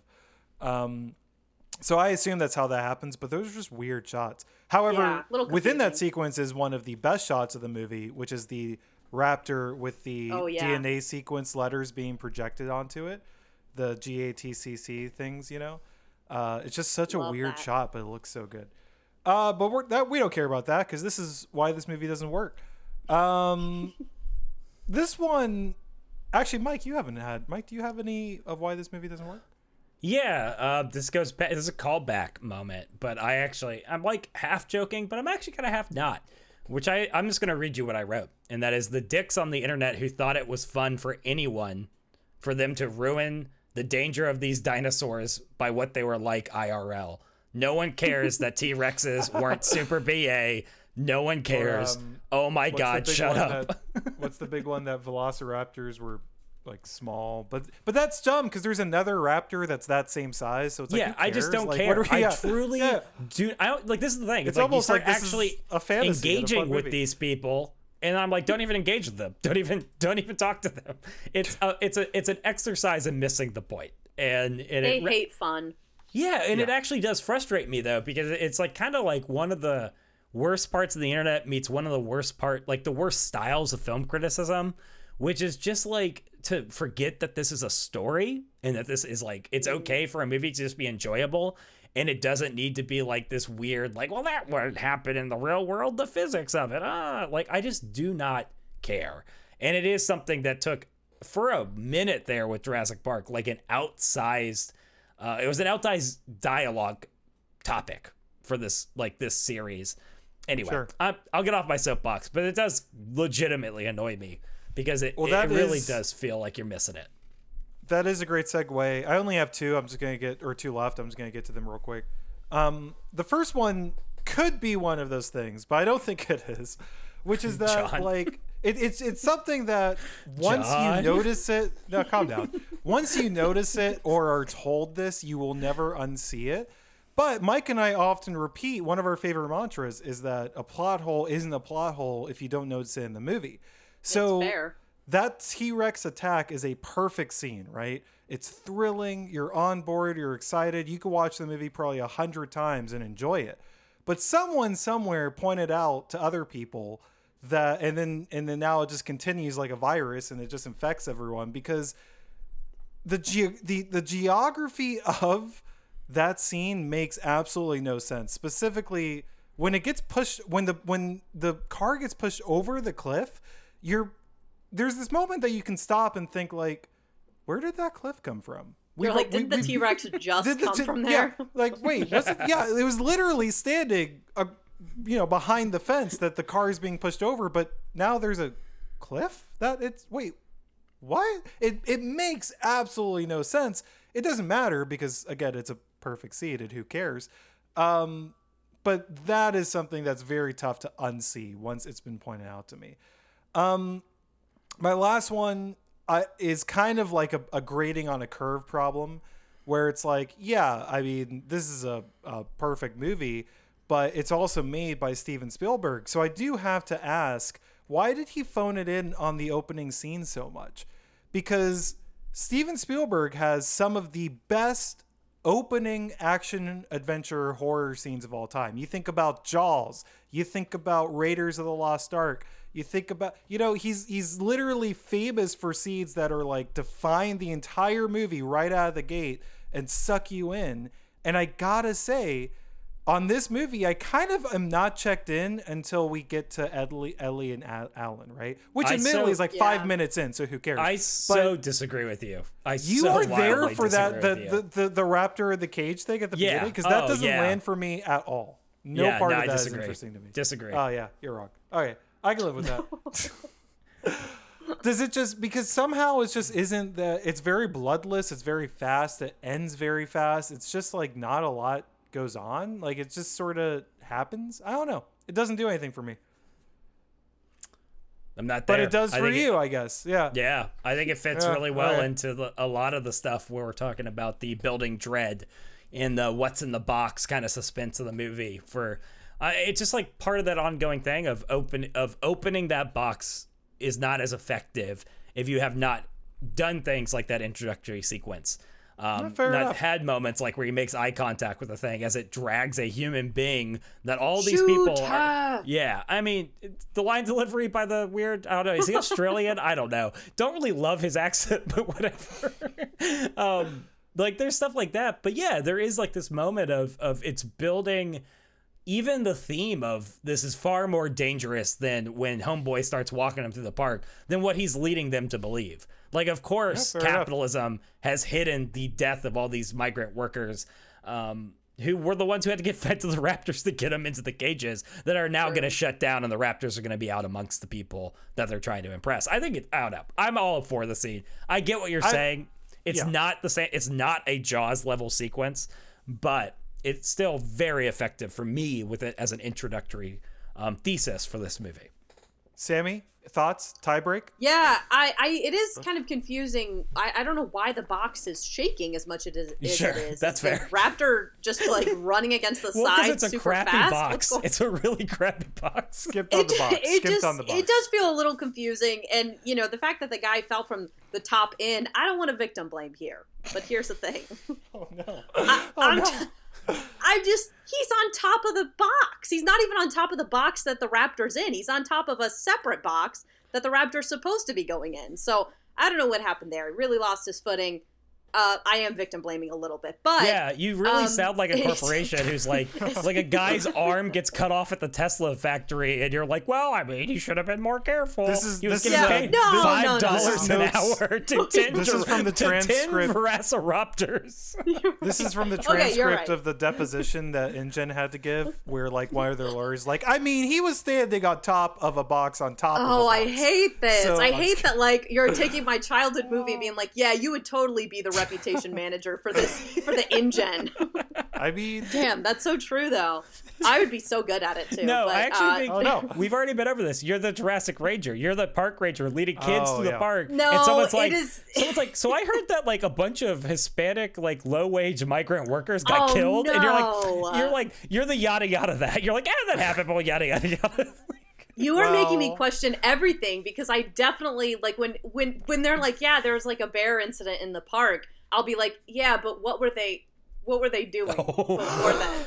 Because the thing is, the thing is, they're usually trying to feed or pet the bear. That is I usually actually- what yeah, happens. Yeah. So. I just want to throw yeah. that out there. But, But you now I'm recognize feeling, that's not what happened here, right? You I that it do recognize it. I do. I do recognize it. I hate this it. got tough. No, you're right. You're So right. Sammy, it's not first his scene, fault. yay, nay? Um, it, I, yeah, I, I agree with both of you. I think it does not elicit the same type of, uh, I don't know, Spielberg level of pulling you in, but at the same time, because we are not seeing the full monster itself, I think it, it gives you enough, and you, you know that somebody just died. The stakes are really high, so it, it Yeah. feels a little more important. I'm there so for that. I'm there. I, I think, I think it's a combo. I'm just trying to, just trying to piece. like I said, for you I'm guys. trying to grade on a curve here a little bit. You know, it's just like you think about. It, I'm just, I just think there's there is some version of that for this movie that didn't that didn't quite land right. Like some Totally. opening scene that just becomes iconic. This is not an iconic scene in this movie. No one Fair. ever thinks about this scene. That's fair. and it could have been. You're right. Um, that's it for me. Hey, I mean, it's mostly a perfect. Uh, it's mostly like a nearly perfect movie. You guys got anything? no, I- I, I hit it all. I have a stray thought that immediately connects to our last conversation. Well, bef- let me introduce the idea real quick. Stray thoughts. We're gonna each uh, talk about some stray thoughts we have about the movie. Sammy, did you end up getting a selection of these, or I did. Yes, I Okay, do. They're about not. I, I don't know how interesting they'll be, but they are certainly stray thoughts. about how many? Oh, three or four. Okay, Perfect. Um, we'll just kind of trade back and forth. We'll just go around, and then if someone runs out, they can just you know they'll just run out, and I'll be fine. So yeah, Mike, what do you got? What's uh, what's your connection? Yeah, can we and the opening can we talk about Spielberg's like prescient uh, sly political insight of having non-English speakers being the ones tasked with like being the first people to get a Velociraptor into this theme park. Like, I go mean, to it makes sense. go to hell, Greg. You don't even want the jobs we ask immigrants to do in America. Okay, like that's what I'm trying to true. say here. It's, true. just like It's tough. I was watching this and I was immediately hearing some white guy being like, "They're taking our jobs." It's like, okay, you go do it, Tim. Karen, like go, you go do that. You know, you probably Mike, you actually probably would like the book because they dive into that quite a bit. I, I think the whole first like couple chapters or so, it, it's kind of going into yeah the lawsuits of the families. Well, it's funny that are 'cause- confused of what happened. because the movie does not take place in America, uh, but like the book is much more. You're right, Sammy. The book, like that's a much bigger plot point. Is that like the local, basically, like he said. I mean, he says in the movie that he leased an island from uh, Costa Rica, question Yeah. Guatemala, somewhere. Um, and like the book goes into a lot of detail about like the effects on uh, the the country that's being leased on. Um, from. Yeah. So Which I mean, Uh, old old white rich men who do what they want uh, outside of Costa Rica with superficial scientific backing and disdain for lawyers and oversight is everything wrong with the world. So that's a good good take by the book. Good- Most good realistic good part of the movie. Yep. Uh, my first stray thought I'm stealing from Sammy, so I hope she doesn't have this in her Oh list. But she told no! me I already I already ago. know what it is too. I love the last shot of the movie uh, as they're flying away on the helicopter. They look out and there's there's uh, pelicans, I think, right, flying Yeah. flying off with them into the sunset. The score swells. It's this fantastic moment. Uh, someone pointed out, I believe on Reddit is where we found it, right, Sammy, that Yep. earlier in the movie is the line Grant delivers the line. I bet you'll never look at birds the same way again. In fact, it actually comes up twice if you count the speech he gives to the kid at the beginning. Um, and then in that shot, you have Grant looking with a very mixed expression, I would say, at a bunch of birds flying. It's a great scene. It's a great moment. Great little wrap up. Lots of little details in this movie, man. Uh, also, I'm going to interject. This is not a stray thought, but we left out of what works that part of the build up to the Raptors was the speech Grant gives to the kid at the beginning, uh, Oh, so which is good. also like one of the best speeches. In I, I movie would like to interject if I may. Yeah. Um, Mike, be, again, as I have mentioned, lifelong friendship here uh, Mm. with Mr. John Devine. Um, I'm not sure you can properly understand what it was like on the playground at lunchtime when he would word for word perfect. quote that scene where Alan Grant is terrifying this child. That's very John Divine. I can't believe that happened. I can Like, even hear. I can even hear him saying, "The point is, you are alive when they stop to eat you." Like I can hear John saying that. Five-year-old Oh, yeah. John just dropping that bomb. Yeah, like John's the same age as the little kid. Did in he it, carry he's just- around like a hook? Did he Man, if only. I'm surprised he didn't. Only. I would have loved to have. I mean, I, I feel like school wise, that's maybe not cool. I don't know if they're cool with that, but you know, whatever. It's fine. I would have landed. Wild. Good speech though. It was good. It is. It is. Was that your stray thought? Oh, I just was bouncing off of you talking about the, the speech. It just made me think of it. That's fine. I, I just The better uh, response, Sammy, would have been, "Yes, that was my stray thought, John. you yeah, stole 'cause you it." s- yeah, you stole my other one. So that's- I'm sorry. Yeah. That's- okay, uh, Mike, what do you got? Uh, well, to you know what? moving, guys. We got. I'm places to be. really excited for this moment. This is uh, podcasting history. Uh, I actually don't even really want to hear your thoughts on this, John. Sammy, Sammy, Don't Sammy. you dare! Don't you dare say it! Don't you dare Sammy, say it! Sammy, No, no, no, No. no, no, no. Sammy, are you ready? yeah. Better hang Nedry or Oh. Llewyn ah. Davis. Oh. Let me process. Let me let me gather.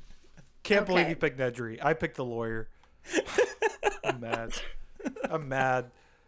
Well, Mike, Mike, do you have an answer first? That's- Uh, I have I have so far on this podcast picked Baron Harkonnen, the Joker, most of the characters from Seven, or uh, sorry, uh, Zodiac.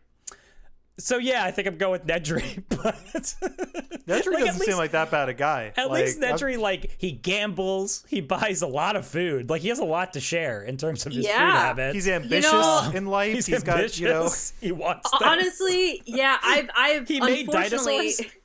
this last rewatch, I was kind of a Dennis Nedry apologist forgot. because I was like, you know, he only wanted to make some mo- more money. He's doing the work of a, like a five or six different tech people all by himself.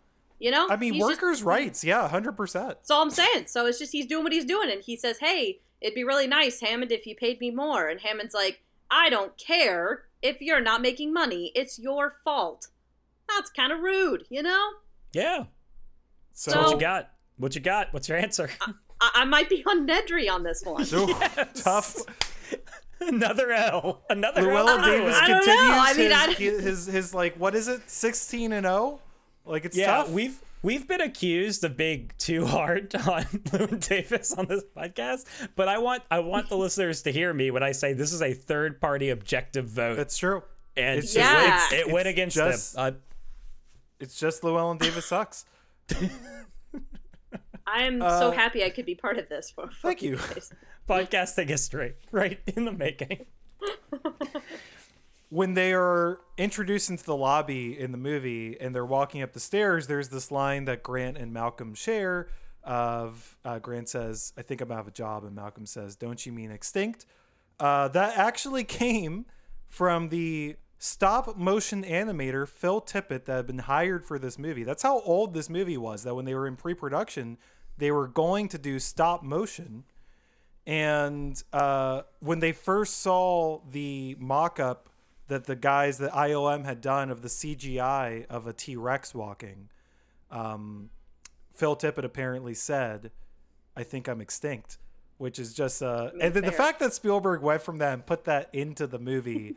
That's that's tough, man. That's Kind of savage. Uh, for what it's worth, Tippett still had a job on the movie. They actually discovered that they needed experienced uh, animators to help with the dinosaurs. So it was kind of a cool thing where there was like, oh, you still have things to do. It's just not necessarily the same. The same. Stray thought there. Do you know what his uh, credit role? Wow, I know this movie too well. Do you know what his credit role is in the? I actually think at I the end. do, but t- uh, what is it? Tell me. It's a dinosaur supervisor. Yep, Which yep. I mean, you know, a lot of people died, Phil. So kind of tough beat kind for of Phil. fell Real- kind of fell flat on your job, buddy. Where his were you? first, His first job got made extinct, and then he got a lot of people killed. Tough break. I mean, Tough break. not great. Not looking good. Uh, Mike, what do you got? Uh, what do I have?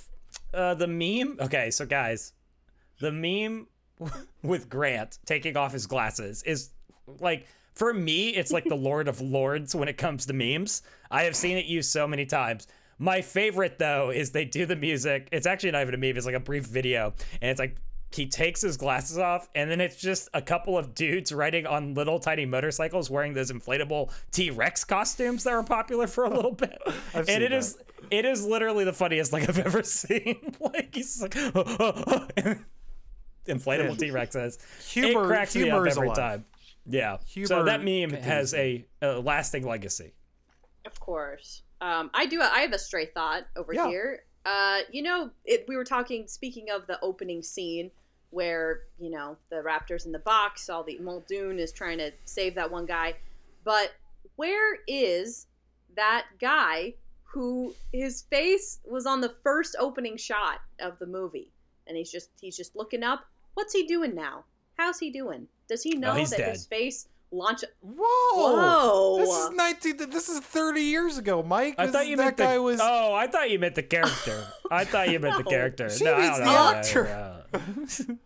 No, Tough the actor. I mean, did he know that he was the he is the first face, first human face you see in something that would launch this huge franchise, TV shows, movies, video games, Legos, all these things. Does he know? Because I would be flaunting that for literally the rest of my life.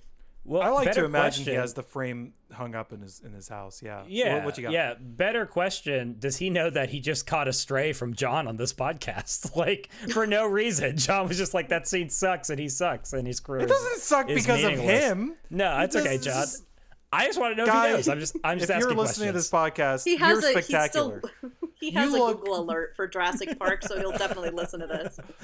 I love the idea that I became a super fan. That's that makes me happy. I just want to know what he's, you know, like if his kids are like, I don't want to do the dishes, and he's like, now kids, I didn't star in the biggest movie franchise of our time just for you to I don't know. I just want to I just hope he's doing well. You know, I don't know if he knew I what was the in best. It's probably Thoughts in LA what prayers. was somewhere.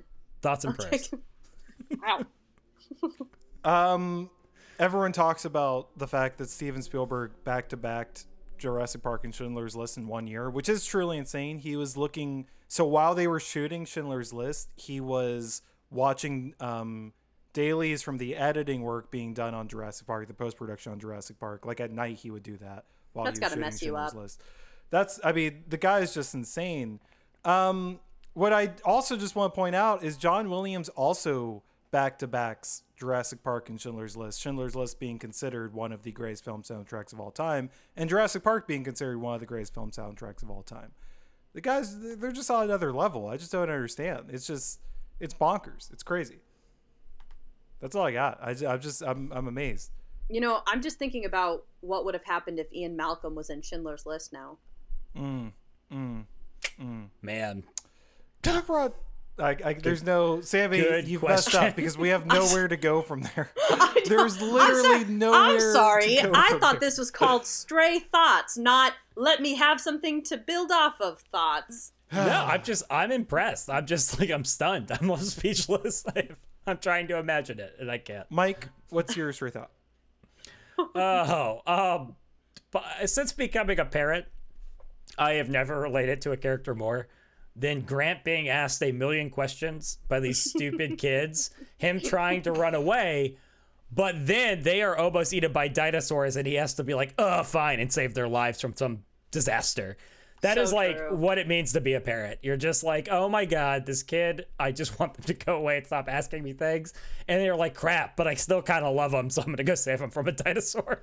Which I will say was a, a an interesting uh, change from the book, right, John? Yeah, in the book, he actually really likes kids from the beginning. Which makes sense because Yeah. he's like kids love dinosaurs, so I like that kids like dinosaurs. So that I I actually think that change made a lot of sense in the movie. It, it at least gave Grant some kind of uh, arc. Arc. Yeah. Yeah. Um, also, happy Father's Day, Mike. After all Thanks, those bud. comments, did uh, just realize that was yesterday. Good Haven't times. lost a kid to dinosaurs yet. I was gonna say going that's all. That's it's a low bar, but it's still important. Yep, you hit it. uh, Sammy, do you have any stray thoughts left?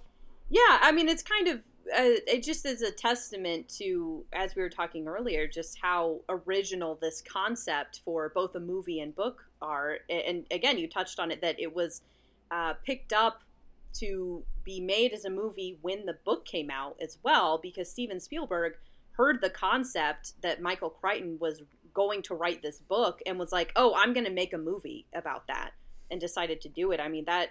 I, I don't know if that That's I think that happens now i- in this day and age only because people see the the money potential which of course like Spielberg probably did too but I'd like to think that Spielberg likes to take on you know passion projects things he's actually excited and interested in and wants to kind of put his own spin on it but I just think that's super unique that that movie and book came out just right around the same time I think that's super cool Absolutely. Mike, what do you got? I got one more, and it's just a shout out. Um, you know, you don't know how art impacts the people that receive it. I can say definitively that the most important impact that this movie has had on my life is how often I do say the phrase in real conversations, hold on to your butts. I say it all the time. And in a glorious moment rewatching this movie, again, it had been a decade. I forgot that was from this movie entirely. and when he said it in that, when he says it, I'm like, it's like that picture of the guy making the big face while eating popcorn. That's what it was. It was exactly that. Where I was like, holy crap, that's from Jurassic Park. But Having yeah, I say worked with Mike and obviously being his friend, he literally says this phrase just in life, just constantly. well what give me an example of when you would say it Oh, in- just in like we're about life. to do something exciting in a staff meeting. I just be like, Yeah. oh, hold on to your butts, guys. Yep. There you go. That was Oh, it. love. Hundred percent. love that This Yeah. is my last one, and I didn't think I intended it to be my last one because it's a little random, but uh, why not? Uh, my favorite comic strip is Calvin and Hobbes. Um, you guys familiar Calvin and Hobbes fans? No, Word. never heard of it. okay Okay, I, I I detect from your toe that you're mocking me, but we're just gonna we're just gonna continue. Um, my favorite comic uh, had a long run of like he would often use like the imagination of Calvin, and he often would draw dinosaurs in it. Uh, I remember reading a book when I was a kid that he had he had done a kind of annotated collection of, of comics, and he admitted, uh, Watterson, by the way, the the creator, he admitted that he actually paused the dinosaur comics uh, for a few years after Jurassic Park because quote unquote I didn't want Calvin's imagination to look less vivid by comparison which is so odd and such an interesting idea that he was like I and was, he goes on to say he's like I couldn't compete. Like I wanted the pa- the pictures to look like really cool and like like realistic and stuff but I just couldn't compete with the CGI thing and I just thought that it really took all the color out of it. So I just didn't want to do that I did I just left that bit behind for a few years and then finally after enough time passed I was I was more interested in coming back to it. Just an interesting idea. I never even thought of that that a comic artist just thinking, you know, I this doesn't look as good anymore. Uh, I feel like times have changed with that because now movies showing us spectacular things, we're like, yeah, whatever, but it's all CGI. um, is that it? That's all I got. Yeah, I think so. Stick around after the break. We're gonna have some discussion and dialogue on some more parts about this movie.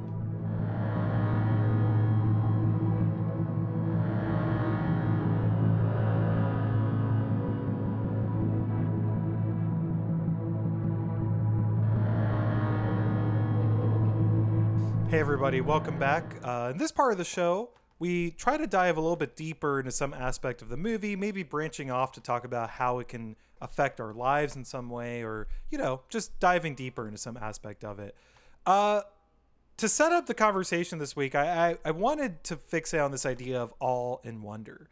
Um, these are two things that are critical to, I would say, almost all of Steven Spielberg's movies, but seem to be very particularly critical here.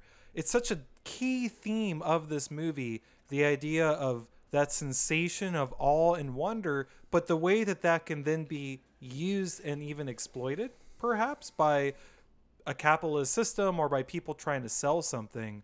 It's sort of fascinating to think of the movie in those terms. I, I would say on some level that it kind of functions, or you can maybe read it as a commentary on itself or on filmmaking in general, which is a pretty commonly held sort of way to look at Spielberg's movies. But if you think about it, you have this beautiful side of awe and wonder being presented in the movie, but then you have that perspective that also that can let that can force you to let your guard down to not notice something very obvious in front of you or I should say a danger that's very obvious right in front of you in exactly the same way that all of our characters in this movie are so overwhelmed by the idea of the dinosaurs that even you I would argue even like the Malcolm character and even the the Sadler and Grant characters are also part of that where they're so overwhelmed they still don't quite grasp wait should I be worried? Should I be paying attention to the little details here that aren't really adding up to the things about this that maybe I should have had pause about that you know you, you could even say was I so worried about whether or not I could that I didn't think if I should I think that the movie knows that that's some part of its conversation. I sort of want to branch off that and and maybe talk about again both the the positive side of that sensation of of wonder, but also maybe the dangers and trappings of that. Um, Mike, I'll throw it to you first. I don't know if you already have some thoughts on this, maybe, uh, but do you see how Jurassic Park maybe is playing with these, these ideas and, and and you know what that commentary, what we can kind of take out of it in that in that context? Yeah, yeah, of course. I mean, I think that's pretty spot on in a lot of ways. I think, I mean, it even goes back to that opening sequence that we were, you know, playfully debating, but you, you go to this thing that makes you feel something so awesome, so amazing that it can that feeling that that positive feeling of wonder that it can create can lead you to like not ask how it was made right? Um, because you're so caught up in this thing that's making you feel some kind of way that you don't think about what's taking like you said even the signs in front of you but much less the signs that are not being presented to you of the dangers or the harms or whatever else. And obviously as like a pastor in a modern church who's uh, living at a time where the rise and fall of Mars Hill podcasts are bringing things up. You get all this stuff with any number of mega churches that are experiencing falls from grace. That's like that's like the fundamental thing that we're talking about here. What is taking place is in those churches is that exact problem, which is you go to this big thing that makes you feel awe, that makes you feel uh, something powerful, something experiential, and that in that you can get so swept up on it that you stop asking the important questions about the integrity of the thing, about the potential shadow side of the thing, and you can actually become quite complicit in it. Um, because of that, because fundamentally, the stronger something makes you feel, the more blind you're going to be to some of the negatives of it. That's just kind of how the human experience works, right? So on one hand, that that was my immediate response, but I also think there's just something. I mean, still connecting to the faith conversation. There's also something powerful about like a spirituality is is important. I think because it frees people to say I don't know, right?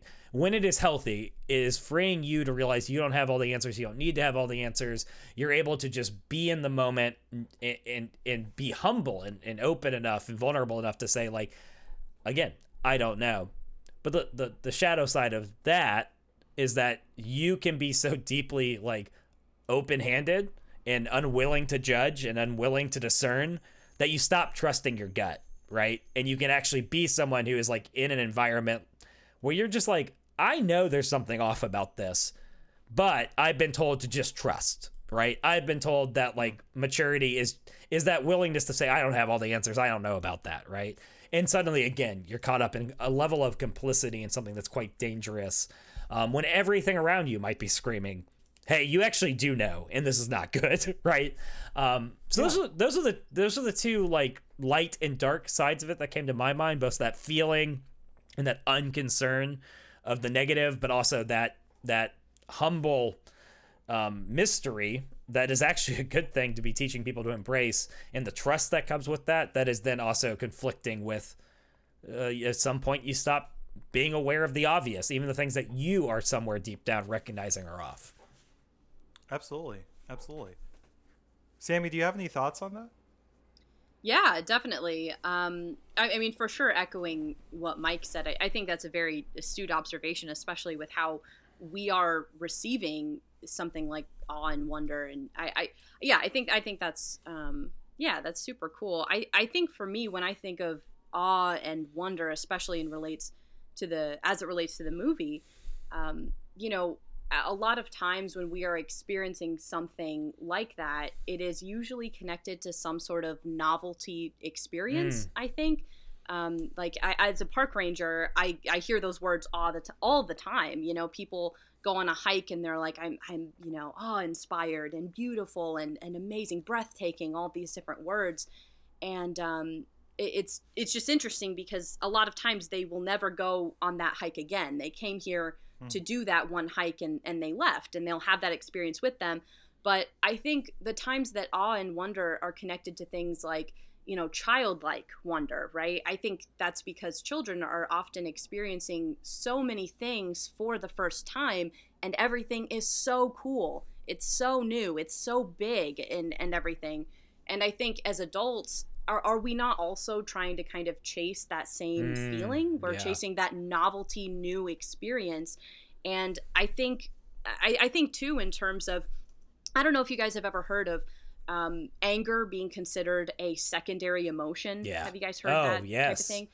We're yeah it's a, it's a big one. Men in america yeah so it's it's a big thing right? It's the idea john if, did you say you're familiar with it i'm not actually. no i haven't heard of it. so the idea is that i mean honestly it's super helpful in a customer service setting but even if you just think of it interpersonally if you are talking to somebody who is angry anger is not the is not a primary emotion. There is something behind that that elicited that angry response. So something maybe like confusion or embarrassment or just disappointment or, disappoint yeah. yeah fear. Fear is a big one disappointment is a big one that leads to the anger. So what they say is that you should be addressing the primary emotion instead of the secondary emotion which is anger. So if i think of something like awe and wonder as a primary emotion this this response you have deep within your soul when you're standing on top of a mountain and looking out what is the secondary emotion that we take from that? What do we do with those feelings? And I think about that all the time. I absolutely. I you know it's I, I was kind of working through um, as you and Mike were both talking, like like an idea about the difference, kind of you know that that that that difference between how we experience those things as a child and as an adult. Because I think you're right, Sammy. That gets right at the heart of like how are we how are you approaching this, right? And what are the and and I love the idea of as a primary emotion, as something you start with, is like that feeling of awe and wonder. I think that if I had to categorize exactly what it's like, or, or you know what maybe separates that for, from where we are as, as an adult sometimes when we feel like maybe we're losing that or that's harder to come by i think you're you're spot on it's novelty but there's also that sense sometimes i think where it's like when you see something that is beyond your comprehension right? When you see something that's overwhelming to you do you respond to that with excitement or with like suspicion right? Hmm. Because you think about the way that like like all would be the excitement at the unknown. Because or you know un- unknown and overwhelming. That's like you know like you said i think i think the the trail is such a perfect metaphor that you get up to the top of the mountain and it's just you know a picture is a picture but if i'm standing there looking at this amazing landscape that's something different and I think what's great about that experience, what's great about nature, is that it's very easy for anyone to look at that and feel excitement, right? Um, but you're also right that it's like with kids, they they seem to be able to do that all the time, and I think a lot of it is that, you know, you have to learn to be afraid of new things. I mean, Mike, is that mm-hmm. true? Because you actually have kids, so I say it like I don't know, but I I, I see I I perceive that it's like that's a learned thing of oh I should be afraid of something new or I should be suspicious of something new. And again, it's complicated because on the one hand there's a there's an honest value to that. And I think that's kind of that first thing we were talking about where it's like there's something that something insidious can happen with all in wonder and, and it is easy for things to sneak in and like you know people get taken advantage of all the time through their emotions right? So so there is a reason why we grow suspicious of it but that's the trick is like can i can can I maintain that level of discernment while still being able to again look at something I don't understand and be excited and be and, and be be you know yeah be be in wonder about it rather than, than fear about it necessarily Well, well, I think it's funny you brought up me being a parent, and I am the only one qualified to speak to this, so you all could shut your Uh, obviously, butts. yeah, um, Fair, fair enough. no, no, I actually think that's it's something that um, I've been incredibly attentive to. I'm going to use a very specific example, and you'll see, I think, why. But there is a so yeah, like Audie is not naturally afraid of snakes, right? She didn't look at a snake and she wasn't just like, well, that's the devil and I should kill it.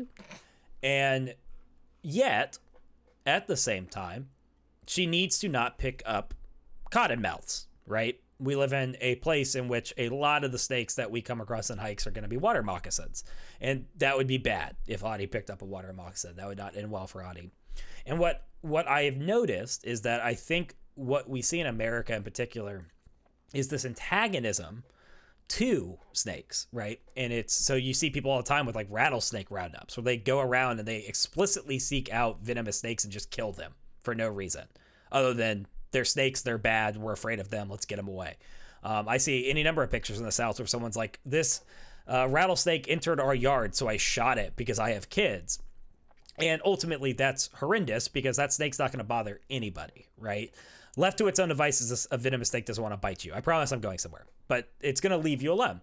So, what I've realized is that what you see in that moment is exactly what you're talking about, John. They were like, this kid has awe and wonder, but there is a dangerous reality to this animal. And without nuance, the response to that is to teach that kid fear. Un unmitigated, you need to be afraid of this thing. Get bury that awe and just attack, right? And what Ricky and I have really tried to do is actually to keep fostering that awe for snakes. And this is this can be applied to a whole host of examples. This is just one of the ones that's very obvious. Keep fostering it. So like when we see a snake on a hike we're just like yes this is really cool while teaching respect and a little bit of healthy caution right And what I mean by that is you can look at the snake. We encourage her to like from 10 feet away, look at that snake, talk about what it looks like, be like, that snake's not hurting anybody. That snake is so beautiful. It's so wonderful. While still being like, but you need to respect its space. You need to uh, approach it with a level of, um, I don't, we're, we explicitly try not to say fear, but a level of I, I don't have a better word for respect. Uh, basically, give it the dignity of recognizing that it probably doesn't want you to touch you, and that maybe some things that you want to touch will have negative consequences, but it doesn't mean you can't still look at it and and honor it and and be blown away by how amazing it is. Does that make sense? And that's kind of like I think that's where discernment is. It's like as adults, that's what the middle ground is far grayer because that is a very gray space to be. But I think that's what I'm always shooting for. It's I still want to be impacted by the moment. I still don't want to like have my first thought when I see something new and, and awe inspiring to be one of fear and one of, of of suspicion, like you said. But I also want to still balance that with the ability to in the moment. I think discerning is a good word for it. Kind of figure out what does it mean for me to respect this thing that's bringing me awe and myself, Yeah. in which both neither of us are harmed by this interaction, right? Um, of the unknown. I'm kind of babbling now, but I think that's kind of where I see my job as a parent when it comes to this little child is is how do you still foster that awe while teaching them what respecting the things that bring them awe looks like. Yeah. You know what's funny, Sammy, is like as a rager, this actually is kind of right so much. I think of like your Oh, guys' totally. efforts, right? Like, like do you do you see that in in that position? And and and I guess also broadly, if you have other thoughts, I'd, I'd love to hear them too. But I'm just curious because I know it's it's so much tied to the work that you have to do with with parks and stuff. Um, I, I assume, I guess.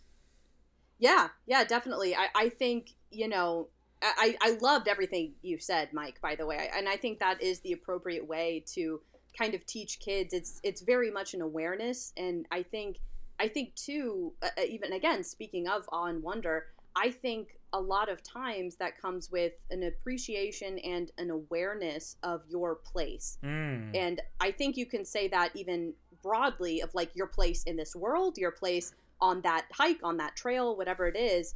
And you know, you can be at the top of a mountain and be looking out and be like, "Wow, it is. It, I could fall off. I could trip and I could fall." Um, so does that mean that we should avoid that hike or never go on that mountain again because of the potential danger there? Well, well, no. For first of all, that's ridiculous, you know.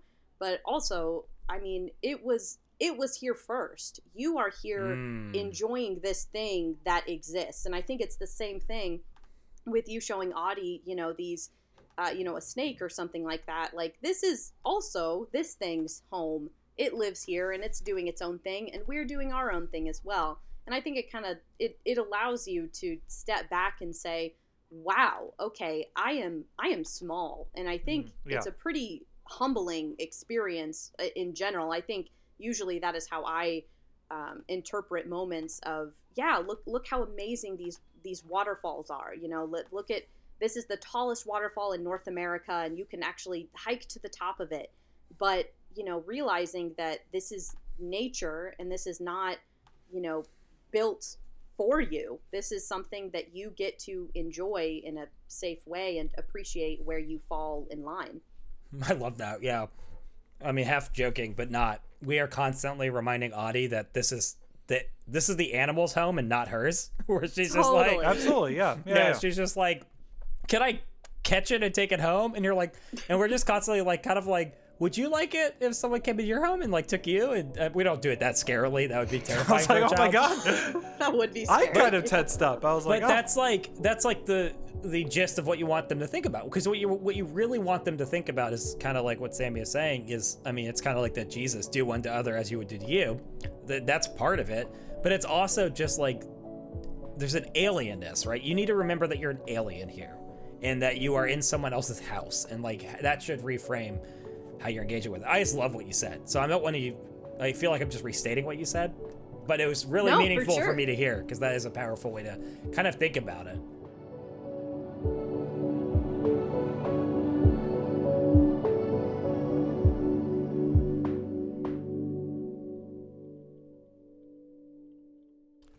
Hey guys, thank you again so much for listening. Uh, we do have a final question that Mike and I have each prepared.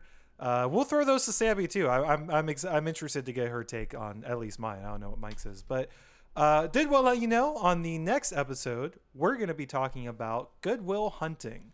How do you like them Uh, apples, John? I, I want you to know I paused because I knew you were going to do that. So you Terrifying. you basic. I One got of these days, Mike. John, I want to come to your apartment and I want it to be empty because you moved to I don't care where. I think You that's how that realize I don't live there. Like I, I already did that. I moved away. So Wait, wait, was that how Sammy found out that you had moved to New York? Wait a minute. Wait a minute. Wait a minute. oh my god. Okay. Uh, but before that, or sorry, to end this episode, we have a final question we have each prepared. Mike, mine's a little boring, so I'm gonna go first. okay. Uh, Dennis Nedry tries to escape from the island. Things don't go well for him, but his plan is like multifaceted, but it starts breaking down, I think, pretty much as soon as he's like driving through a storm and he hits the side and things go bad. I want to ask if you're Nedry and you've stolen the the Barbasol can of embryos, like at what point do you turn back or do you turn back at all? Do you think you go do you think you're as strong-willed as Wayne Knight, Newman, or Dennis Nedry? Let's just be honest, they're all the same character. Um do you think you're that strong-willed or, or when do you turn back? I am like a, and John knows this about me. Uh, I am a pretty crazy control freak. So I'm big Mm-hmm. planner of strategic initiatives, big on the planning front. Um, I'm Oh, so- also decently good in in crisis. So what So I, are you you No. don't think what I'm gonna say is that I am very good at weighing when something is just like, hey, we just shouldn't do this, right? Uh, and when the hurricane's coming, that would be the number one spot where I'd just be like, hey guys, uh, this plan's not gonna effing work. like, I would never even start, is what I'm trying to say. Like, I would have called it off Right. well before that happened because that is such an obvious like disaster point for this Yeah, plan. like let's do this tomorrow. Yeah, that all hinges on him getting to a boat, like as the last one off the island. No, sir, you're screwed. And that's before the fact that he can't drive. But whatever. Um, so yeah, us Florida people are also like, how did he not see those signs? I mean, come on, I've driven in way worse thunderstorms. Um, True. but yeah, I so have never even considered why is he still going? yeah, why is he still still in on this before he's even li- he like just, like he just seems overly the- committed. Yeah. Yeah, yeah, he really should have backed out. I was Stay gonna flexible, answer. fam. Uh, I hate driving in the rain, so like that. That was just straight. up, John- just like, John just- I and I also get slightly like I, I'm slight phobia too. Th- But seriously, the moment where he runs in the sign and then doesn't know which way he's pointing, the like that freaks me out. You're on an Oh, that's a island nightmare, with, with yeah. freaking dinosaurs. Whose cages you and- just turned off? Yeah, and and then and but and you're like, I don't know which way to go, left or right. Well, we'll just kind of pick and go. And it's This like, may be this may be a stray thought, but for a guy who panicked almost immediately when his plan started going wrong, he was real chill when that dinosaur confronted him. Like he was real laid back, and I was like, "What are you That's doing? This is by far the scariest part of your planning going wrong thus far." And you're just like, "Hey, Dino, here's a stick. Like, what are you doing?" it's a it's a shows- crazy play from him. Sammy, This what do shows you what got? his real. I guess it just shows what his real stressors are. He's like, I don't want to be seen as bad at my job as I do being eaten by a dinosaur. I guess. that is Um. And I don't want to drive in the Do you- rain. Is this John? Oh no. Oh no. um. Do you do you want the real answer or the fun answer? Give me the Or fun both? answer first. Fun answer first. Yeah. I think I think I might I I'm sorry I asked because I think I'm gonna give you the real answer person on the fun answer because I think it, it the contrast I think will work. Okay. Uh, so real answer is I I would be so stressed about being caught doing all this like illegal stuff at my Mm, job and like getting to the getting to the thing. So I think I would be really weighing in my head like okay, you know, do I go back and just kind of fess up or make something up about what happened? or do I just keep going? I mean, at, at the point at which the sign fell over and I didn't know which way, I would turn back. Uh, so that's that's I guess the realistic answer. The fun answer is is is exactly the same up until the point where the sign happens. I would drive back and then I would do some sort of situation where it seemed like I was like, I don't know, attacked or possessed by a dinosaur and be like, I don't know what happened. Like, I, you know, I don't know. I guess- like, I would, I would try to, you know, something wild like that. You did bring up a great point of how could Nedry have gone back? Because it would be, it's crazy to imagine him just walking in, soaking wet. Play, Oh, Uh, Sam Jackson would have knocked him out. play it off as a practical joke. It's like, hey guys, got you. Hey, Uh-huh. you guys yeah. fell for it. And they're like, someone's literally dead. He's like, ah. Yeah, so I, I don't know, or just like go and like I, I don't know, but pretend you got uh, trapped in one of the. I don't know. I, I think I'd have to have a whole elaborate scheme to make it seem like. But I, yeah, I don't know how you go back or forward at that point. But I think he was he was gonna make a lot of money, which I guess is fun. But uh, you know, is it worth your life? Not really. That's, uh, you, man, the power, powerful stuff, powerful lessons. Mike, what do you have? Whew. This is uh this is actually like an interesting question because we all have been deeply impacted by this movie. We've all talked about our initial reaction to this movie. Um, we've all talked about how how in awe of these scenes we are. Given everything that's happened in this film, would y'all still go to Jurassic Park if it reopened? Yeah. Oh, sorry. Was, was I Yeah. supposed to, was No, I supposed no, to think no, No, you're I right. actually You're- liked you're how fine. quick it was. Sammy was just like, bam. No, you're. I just would like. I I hate that. Like, there's a small part of me that's like, yeah, things went wrong, but it wouldn't go wrong if I was there. like, it'd be it'd be okay. Like, I don't know. Like the concept. I I hate to say it. It's sorry. not bad. Okay, you've got the big fences that are electrified. You going around, life finds a way. Blah blah blah blah blah. You know what also finds a way? A good time. So you know, I I I want to go. I want to go so bad. The most disappointing part of this podcast is that th- that statement you just made was at two hours plus. That should have been the opening of this pod. No one's ever going to Well, hear that. can no be one the listens cap- this far that could except be the you. That caption, like is- the caption for this podcast. You know, you know what else finds a way? A good time. I just, you know, oh, it'd be so cool, Yeah. and like the concept is just not bad. Like I get it, I get it. It is bad, blah blah blah, all these things. I I, I do, but like, oh come on, seeing a dinosaur in person. Oh, I think yeah. every, I want to one up your question slightly because I think everyone would go eventually. The question is, would you be would you go in the first like like month of being open? Because those people are the real like risk takers, right? Like that's because because that that's my answer is I would not I true. absolutely would go. I would also wait like literally five years, like long enough. I mean, for it to just I know that's the I think like the premise of one of the newer Yeah, but you- open you guys are- blasé, but I don't know. That's just kind of my reactions. I'm just like I want to go, obviously, but I don't want to go like I don't want to be the guinea pig. Serve them I up on a platter. So John's cool with like the moral complicity part, but he's just like Yeah, that's wants, no problem. He just wants to wait a little bit before he gets in on the. wait till it's, wait till the tickets are a little cheaper. the, the poor, what's a guy? A He's like we have a sale poor or person day, something.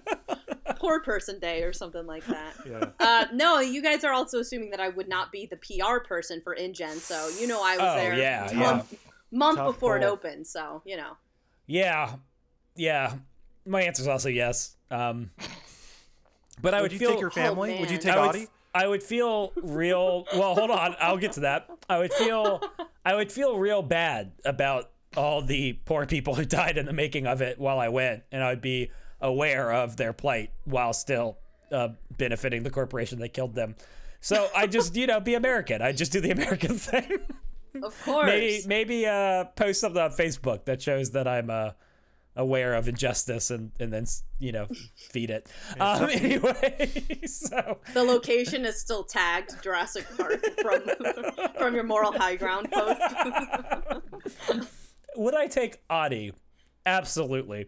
I don't think no. You Yeah, no, I get understand. it. Just for the just for the I face of wonderment. Yeah. I don't think you understand how much fun. So like we've taken her to zoos and it's always fun when she goes to a zoo. But we took her to the Yeah, that's the Atlanta same. The Atlanta Aquarium. And that was like Oh, they have like that tunnel where you go under like the whales swimming above you and the oh, sharks. Oh yeah. And you, I cannot explain to you how enjoyable, how like one of the top five moments of my life was watching her in that tunnel, just be like blown away by how close she was able to get to these like completely, quite frankly, dangerous creatures.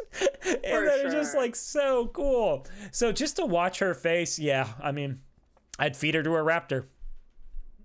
Man, man. That that con- I did not expect that conclusion. Again, uh, you. So- you know, happy Father's Day. I, uh, but I, yeah, I ended there because we all need to accept that that is what we are signing on for. We have all said yes, knowing that we will be Oh, eaten by for sure. raptors. I'm sure they'll have it figured out. You It'll be no problem. You know what would be fun Just since use I don't have a, a doorknobs question. instead of the door handles. Oh, I could I could teach her gymnastics first. Then she'd be fine. Okay, okay. Sammy, what's your question? or karate. Um, yeah. Well, since I don't have a question for you, maybe this is what you guys can do for me. If I was the PR person for InGen after these incidents, what question would you each have for me, and I will answer it in the most corporate communication uh, capitalist way possible. That's good. Mike, I will. what's your I question? will. I genuinely. I'm. I'm actually very weirdly good at this. So you. You Okay. lay it on me when you're Okay. ready. Why did you make carnivores? That is a good. Uh, that's a really great question. Uh, Mike, is it? sorry, No, my name's Bob. sorry. That, It's Bob. Brutal. oh, all right. Uh, my my apologies. Um, uh, but I'm not apologizing. Anyway, uh, let's start this over. So, um, yeah, that's that's a really good question. So we were really interested in the authentic experience of of dinosaurs, and um, while a lot of these animals are coming from the Jurassic and and and, and frankly other p- time periods as well. Um, we thought it would cheapen the experience to only show you animals like herbivores. We thought, as reflection of the real world, as much as we have carnivores now, we would like to show you what carnivores looked like back then. That was good. That See, was I like I like. I like the the last sentence is what did it. I wasn't convinced when you got my name wrong, but when you when you got but the reflect you, the thank you. reflection of the world now that was spot on. Ten out of ten. Of course. Yeah, why are there carnivores now, Bob? Got an answer for that? Didn't think so. Hey, respond Take it up with God. respond to the primary emotion, not the secondary one. exactly. John, what you got for me? Uh, His name's Phil. can I can I have some Oh. tickets? Um, thank you for asking. It was uh, Phil Tippett, was it? Jeez. Okay, I'll take that as a yes. So, oh yeah, um, sorry, I didn't. realize. yeah so uh can you have some free tickets um, if you are willing to somehow um, engage in some sort of promotion for us that could be either a digital or physical medium uh, but we would like to have some sort of exchange but uh, of course yeah bring your family bring grandma Look at that. you know we're uh we're we're look we're open yeah Cool. for sure Man, got in there. I'm so uh, i'm so surprised you did not ask about any of the uh, neither one of you really asked about the deaths of the people that ha- happened in the park but that's Did you say Sammy? there's been deaths in the park? Whoa, PR blunder. what deaths? Uh, guys, any further, any final thoughts on Jurassic Park? Hold on to your movie. butts. Okay. Yeah. Cool. Well, gl- I think we Butts covered movie. it. Uh, Sammy, thank you so much for joining us as a special guest. Yeah, thanks for having me. I, I really appreciate it. It is it is really fun because a couple times as I'm listening, I'm I felt like I was listening to the podcast and I'm like, oh yeah, I can actually say something and people will hear it this time. I you could know? actually disagree Uh, with like when they say stupid things. I could disagree with that. You know, that's Sammy- what I want to do on my podcast. Sammy, I want. I want you to know that I've heard every time you've spoken up during our podcasts. that is terrifying. but, Anyway, um, we'll see I you do, guys next week. and let that be a lesson to all you listening in. We can hear you. We're Uh, listening no, but it- too. Genuinely, uh, yeah, this is this is wonderful. Thanks for having me. This is fun. Absolutely. Well, thank you guys for listening. Uh, as always, I'm Jonathan Devine, joined by Sammy Bob. McCandless. and, and Mike Overstreet. You were second, Mike, so it didn't. You kind of cut. You kind of cut in there. Bob. Thank you all for listening.